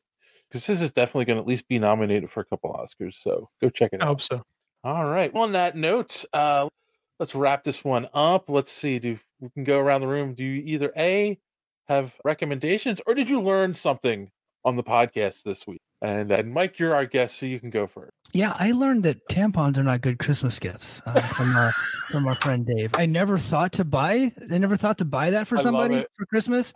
But I, you know, as a husband, I've been a husband for eight years. I always go to the store whenever it's that time, and I make sure not only to get those, but I also grab some chocolate at the same time. That's always a big winner for all you married fellas out there that have to go to the store for the wives. So if you're going to buy one, you have to buy the chocolate too. Now, but that is what I learned today. Mike, you're a pro. I love it. I love it. He is love the pro. callback. He's a pro. and uh, I will recommend you check out the Mike and JD show if you're a superhero speak fan because you'll get a lot of wrestling talk over there. All right, And- JD. And good conspiracy talk. Echo Mike's sentiments. My wife prefer I not buy her those feminine hygiene things. She would rather take care of that herself, and I respect her boundaries and will allow her to do such things. But I also learned I made the assumption that wouldn't be a better a good gift for anybody. That was confirmed on this show. So usually I don't learn shit. But this week I picked something up. Recommendations. I will also recommend that you check out the Mike and JD show. Mike and I have a really good time with this every week. Hosting two podcasts a week is a little much for me sometimes, but I have a blast getting to talk to some of my best friends in the world every week when it comes to both you guys. I really enjoy the time I spend with both of you. I really like doing both these shows, and it lets me flex muscles that I don't normally get to do when I wouldn't even get a chance to do it all if it weren't for both of you guys. Thanks. Having my worlds collide was a lot of fun today. All right, I'm going to embarrass myself. What was the term that you guys use about the wrestling? The, the veneer of kayfabe. That's what I learned to speak. Kayfabe. I'll have to remember that. And Um, d- just real quick, kayfabe stands for be fake because it's speaking in carny. So in carny, they try to speak Ah. backwards a little bit. So it was- stands for be fake. Yeah. Really? JD? Look it up, JD. Be fake. That's I where it came from. that. Yeah. I did not know that. I did learn something on this show. Yeah, so so the carnies, whenever they were trying to fool people at the carnival, and one of the regular or like a civilian would come by, and they were trying to talk about how they were going to fool people. They, they, they would say. Right as to, that meant okay now you have to switch your language over you got to be fake you got to be on now they because wrestling started in the carnivals they just kept that terminology and brought it over into pro wrestling so yeah kayfabe means be fake but it's actually a word in the Oxford dictionary now so we can all use it Cool. All right. Blew my I mind. will also I will also recommend go see go subscribe to the Mike and JD podcast if you're not already over there. If you're watching this on Mike and JD's, come subscribe to Superhero Speak. Yes. Help build up JD's ego because he needs that. I also agree. recommend you can head over to superherospeak.com where you can find the podcast every week. Links to all our social media at the top of the page. Comic book produced by our good friend Chris. More are coming this year. I've talked to Chris. Everything is fine. He was sick for Oh, a little good. while, but he's back to uh, his old self and he's going to start doing some more writing soon. And uh, yes, and I also recommend if you see John, boo him for not for not going to see this movie. I don't know what we're talking about next week. We will figure that out later. But until then, as always, thanks for watching and don't let your cape go out the door. Have a good week.